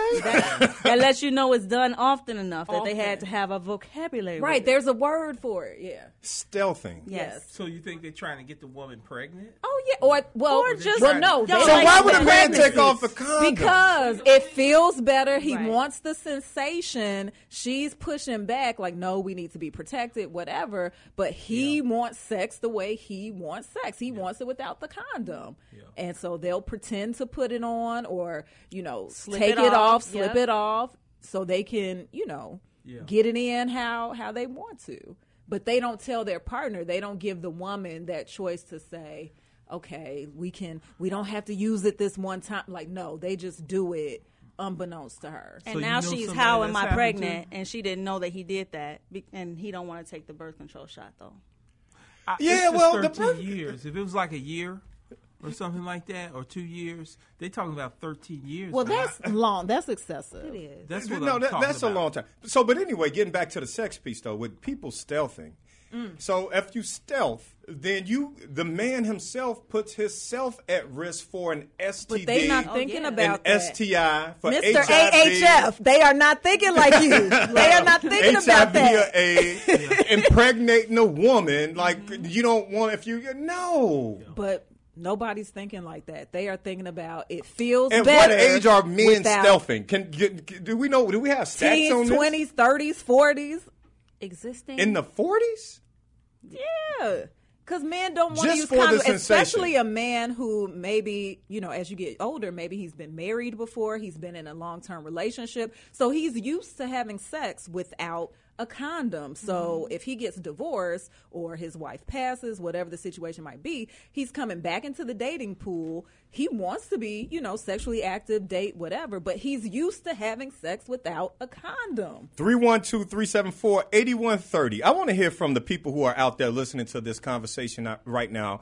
Uh, www.von.com. That's the website. So you just brought up a, a very interesting question, and I want to ask those who are listening right now women, men who get, who you allow to, you know, make love to or, you know, have sex with, is it necessary that they wear a condom? Mm.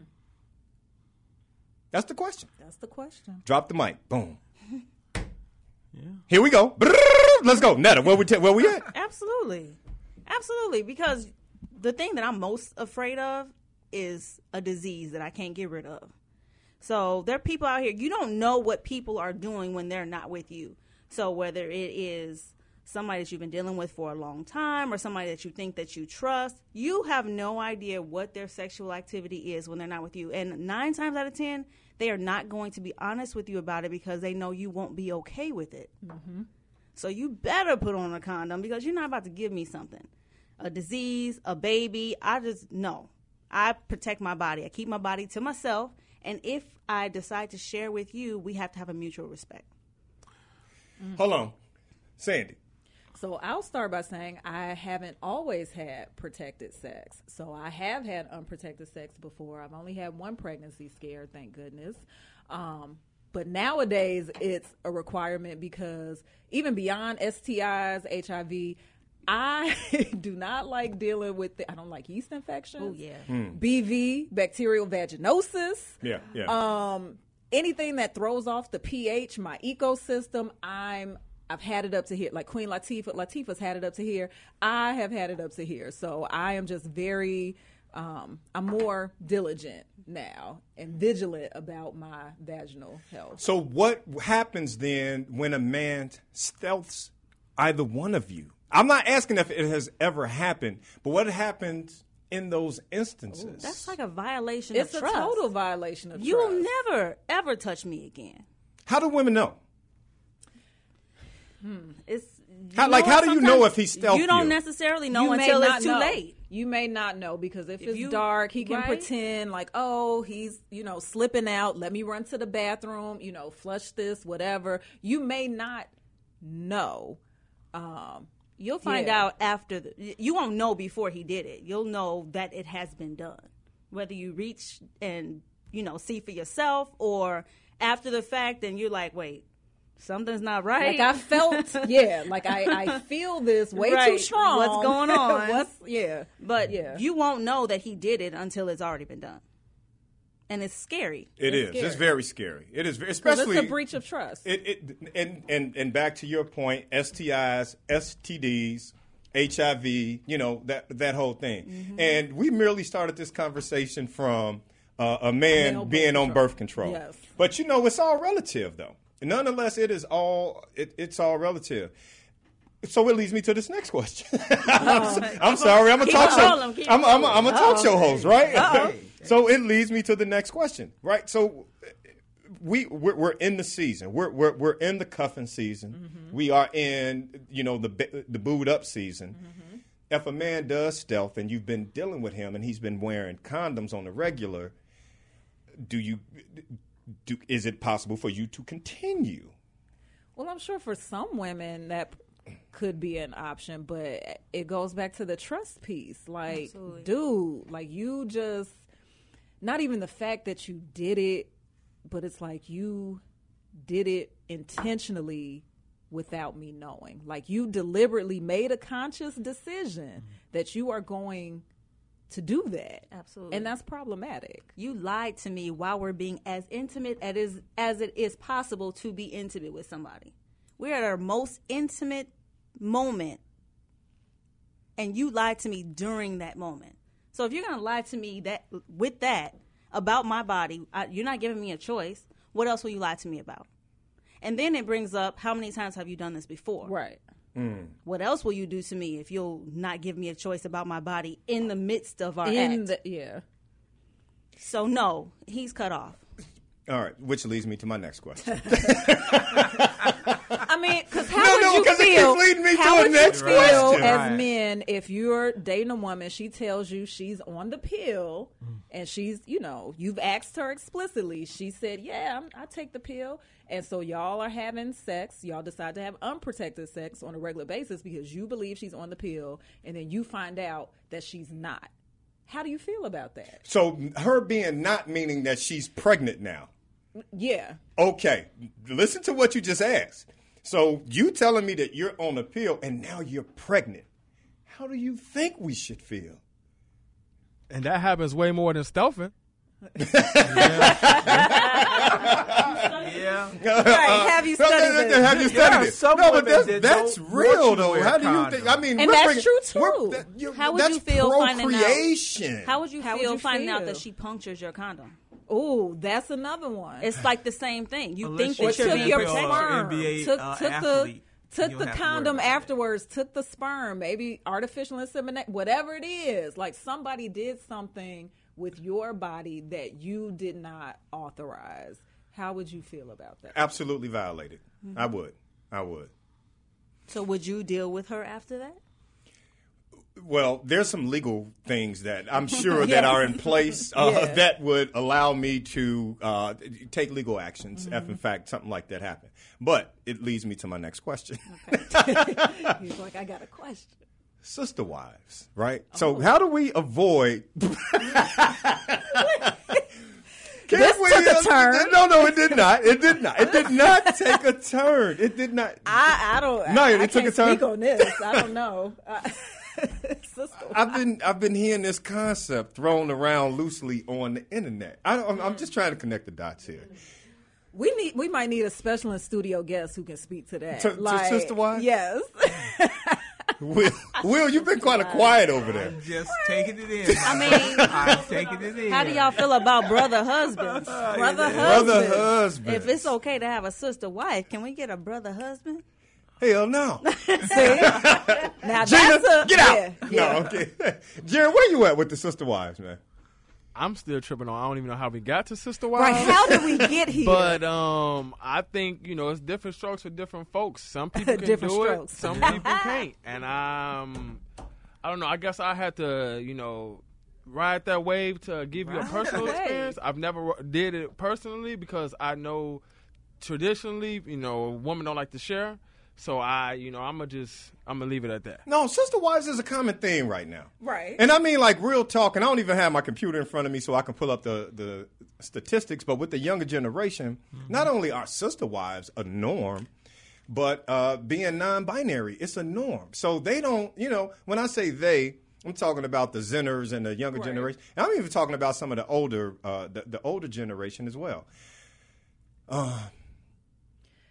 I mean, everybody needs protected sex. You know what I mean? Whether it's you know Yeah. non-binary, like whatever it is, and you don't want somebody lying to you. So if you are in a polyamorous relationship, communication is key to make something like that work. You need to know, okay, these are all the players involved. This is what the boundaries are. So I'm assuming there's conversations about, Right. okay, when we're intimate with each other, how how do we handle that? Are we using protection? Are we not? Like there has to be conversation. So you're not stealthing on people, but you're having a conversation and you know what it is before you get in the bed.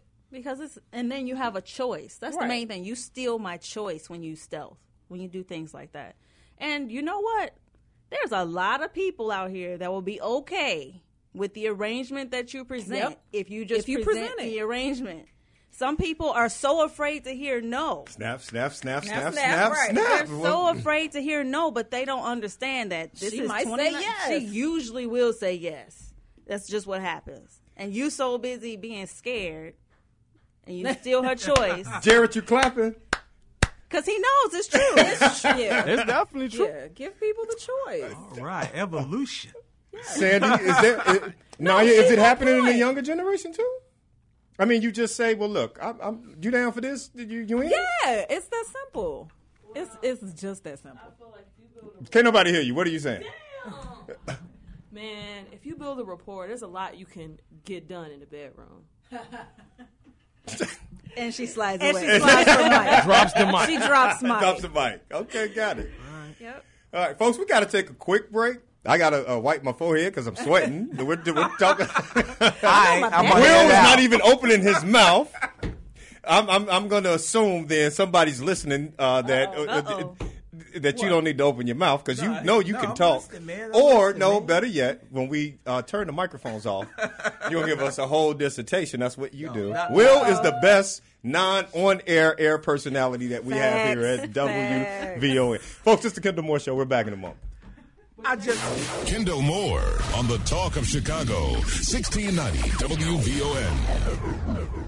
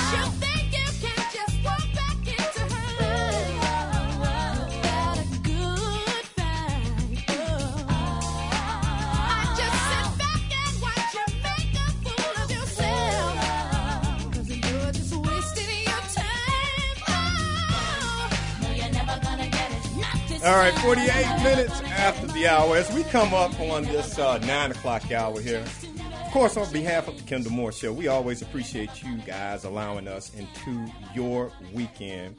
Every Friday night from 6 until 9, we are here. Man, uh, what a show tonight. Like, real, real talking. Uh, you know, we were talking about men and birth control, and then we stumbled, I, we stumbled upon, at least I we did got way into the weeds. in- into the weeds on this. I never knew what stealthing was. It's and then and then you know it was a dot dot dot and we connected and it was a dot dot dot. And then we got to sister wives. I know, and Jerry was like, "Kendall, you fishing?" Like, no, I'm not. Don't say that. No, no, no. But really good conversation. Uh, You know, for uh, for a Friday night, uh, Yes. late night mhm, talk show. Um, the stealthing piece. There's more to that story. It has to be because because when we went to break, you ladies were talking about something that I didn't know anything about, and, and so it's stealthing, and, and the it's, pull-out method or it's the rhythm tipping. Is it called tipping? Well, Jared, were you a, were you? Is that the term? Tipping? Is it called I'm tipping? sure there's a more It's scientific called- term, but D- d- tipping. What is tipping? I don't know. I think you just made that up. No, no, no, no, no. That that word was Just put in the used. She said he was a tip baby. D- d- which means what? So it wasn't like full penetration. It was literally just the the head of the penis. That line Um, they try to sell you when you're Right. a teenager. I'm, I'm, I'm gonna just I'm gonna just put Yeah. the, the, the the tip in. So apparently, Yes, grown yes, folks is doing But that you too. can get Tipping. pregnant from that. I've never done that. I've- Forget. I, ain't no tipping with me, man. Look. okay, big dog. Ain't no tipping. except We at the restaurant, I'll tip. But You say you say no more conversation, huh? No more conversation. Shut it down, drop the mic. Go. Good night, everybody. Drive home safely. That's just ridiculous. That's how you feel, Will. Okay, if you Will. go, go, if you're going, if you're going for it, go for it. Come on, That's right. You gotta do all Hey, that. Kendall. Just be What's going on? They actually have a. I googled it. It's actually a whole definition for stealth. And like, this is really a thing. I It's had a no. It's idea. really You thought I was lying, Jared? No, but wouldn't- I thought y'all wouldn't just gave it like a, a nickname or something. Like it's No, Googleable. it is stealthing. It's real.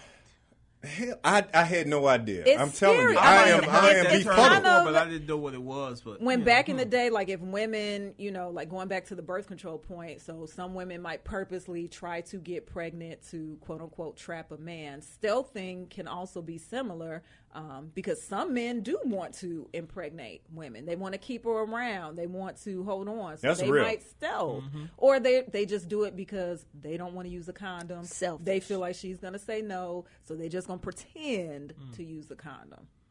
Hmm. Yeah, Yeah. got it. It's real. Kendall, this look of, of concern on your face. It's real. It's, I know. I'm glad that this He's is your like, reaction. what are men then- doing know, out it's- here? It's a teachable moment for me. Yeah, I'm glad that's your reaction because it's a horrible 'Cause thing to do to horrible somebody. thing. Yeah. Will said he's never done that NFL before. NBA uh, um, athletes have to deal with that, I suppose. So In the everyday guy. Well, that would be reversed though. That would be a Right. And woman be- having the condom, Right. giving it to him, Right. and she's already cut a Punctured hole in it it or, or- punctured it. yeah, Or, yeah, Yeah. You know, well, hey.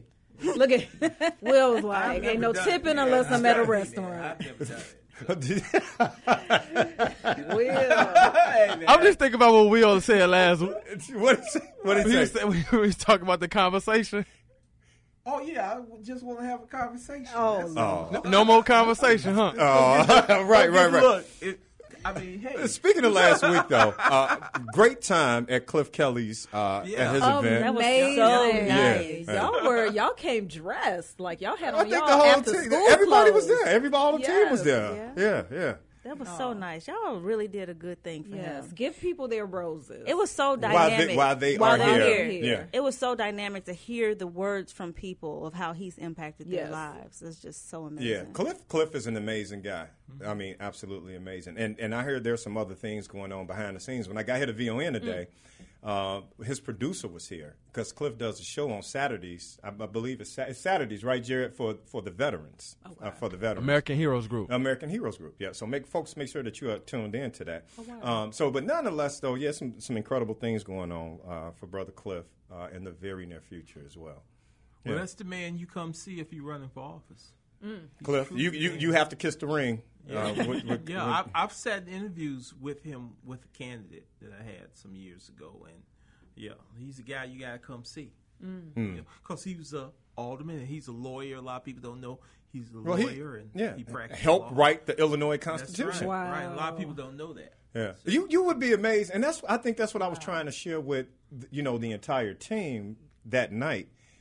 That room was filled, in my estimation, with at least seventy percent of the most powerful African Americans in the state of Illinois. There were a few folks who were not in there, but and I know they talked about it. excuse me, already probably here at WVON, but you know you had the likes of Roland Burris, you had uh, Father Michael Pfleger, you had uh, uh, Dan Senator Davis, Dan Davis, Dan you know, uh, uh, Illinois uh, Senator President Emil Jones. Emil Jones, yeah, Um, Toni Preckwinkle. uh, t- uh, Madam President uh, was in Yep. was in. The, it was a lot of, of uh, heavy hitters in that building. So yeah, well that's what we do at Willie VOA. Wilson. Yes. Willie, Willie Wilson. Wilson, Oh my yep. God. Drop that five thousand dollar check on Danny. Remember, he, said, he just gave me a five thousand dollar check. Yeah. so you know what? We may not be here next week because it's Thanksgiving. So I, I, let me take this time. We got six minutes before we close down. Uh, how do you guys think it has been uh, with the new editions of the Kendall Moore Show? Like our topics, we really our focus is not so much on politics because there's a lot of that going on. Like the next group that's coming up behind us, they're going to go back to the politics. I'm sure they're going to talk about the Democratic debate that happened uh, this past Wednesday. But this show specifically, it focuses on getting people from their work week Mhm. to their weekend. Yes. So sometimes we catch up on politics, but then we just tackle, uh, you know, those in between those nugget conversations. How do you guys think that that's been flowing? Not, one of the callers tonight said it was, you know, that segment. compelling. Yeah, Yeah, yeah, it was a- um, I mean, I think it's great. I I would want to hear from you, Kendall, how you feel it's going, and then I would love to hear from the callers. You know, because I know this is a switch from your typical format. So I would love to hear what do you guys think about it. You know, you have this new cast of folks coming in. Like, how do you feel? What's up? Yeah, yeah, yeah. I, I think we should definitely take the temperature. I've been getting some some great feedback from the people who run this station. Uh, Yeah, look, we're still here for another Friday. You have a very here. diverse- We haven't I have not received yet. the memo from Melanie or Pierre yet, so yeah. Because we know this is the voice of the nation and it deals mainly with politics, but your show has a diverse uh, group of people who come from all aspects, whether the non for profit, the Yes. business aspect, the political aspect. You combine it. And ba- basically, what you see is how it all uh, plays into each other. It all It interconnects. all is, is Yeah. connected one way or another, whether it's something social like the the what we were just talking about with the uh, birth control or, or the adoption. You know, Mhm. it's it's it's all connected and, and how we treat each other and how we can improve society. So yeah, you got a good mix here, man. Yeah, yeah. I think you're doing a great job because yeah, we want to hear about the politics. We want to hear about what's going on in the community, what's going on in the nation.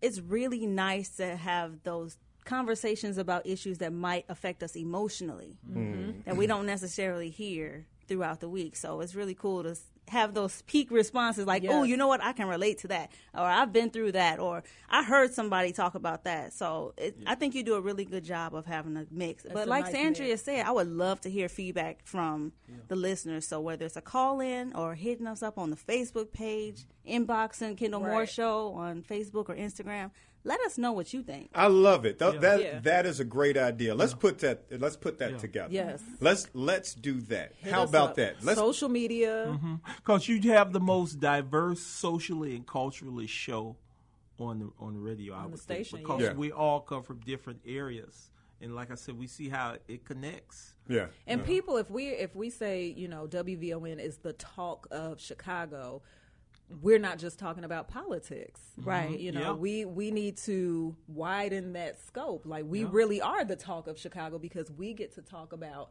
everything that is of importance to our listeners. So, But we are the voice of the nation and the voice of the nation. Yeah, and, and generationally as well. Yeah. That's that's another thing, you know, because there there are niches, you know, for specific Right. shows as well. So, very well put. I I always appreciate you guys, and I say that very uh, gratefully and humbly. Um, yeah, I'll give you a dissertation on it, but I'll save that for us, like we like I normally do. So I want to thank all the guests here for tonight. Uh, Sandria, who we have? Yeah, so tonight we had Mr. Christopher LeMark, we had Kevin Anthony Johnson, and we had Meagan Sims. So thank you guys for uh, joining us tonight to talk about adoption. Um, I am Sandria, so dope Sandria. Netta Wilson. You can find me on Instagram and Facebook at Netta Be Great, N E T T A B E G R E A T. Do not forget to give us that feedback. we really want to do. hear Uh, from you. yeah, yeah, the phone- we definitely do. Um, we're gonna put that out there. I'm Wi- West Side William West- Riley. To the world blow up, baby. All right. To Jesus Side Christ is- cut the lights right. off on this planet. All right, all right. And you can find me. I'm William Riley on Facebook, W R I L E Y 134 on Instagram. Hey y'all, it's Naya, the intern. You can find me on Facebook, NYA Brooks, or on Instagram, NIGH underscore YUH. Naya cold blooded, y'all. Yes. I'm telling you, she Naya is coming. fire. Naya fire. Hey, listen, Jared, we always appreciate you, bro, man. Yes. Mad love to you, brother Jared. Uh, you're part of the Kendall Moore Show. Yes. We know everybody else rocks with you, but I just want to let you know you are officially our technical DJ and producer. I love it.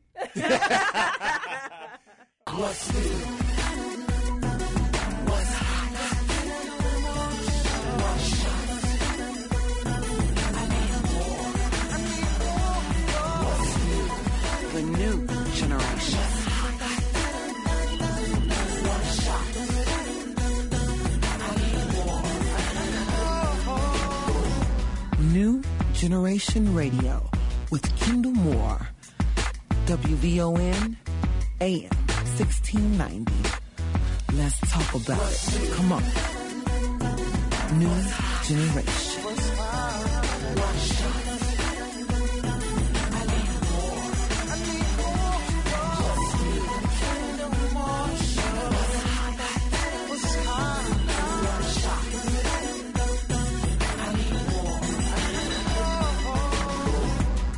Kendall Moore, Talk Radio. WVON AM 1690. Streaming live from the web. WVON.com. Let's talk about it.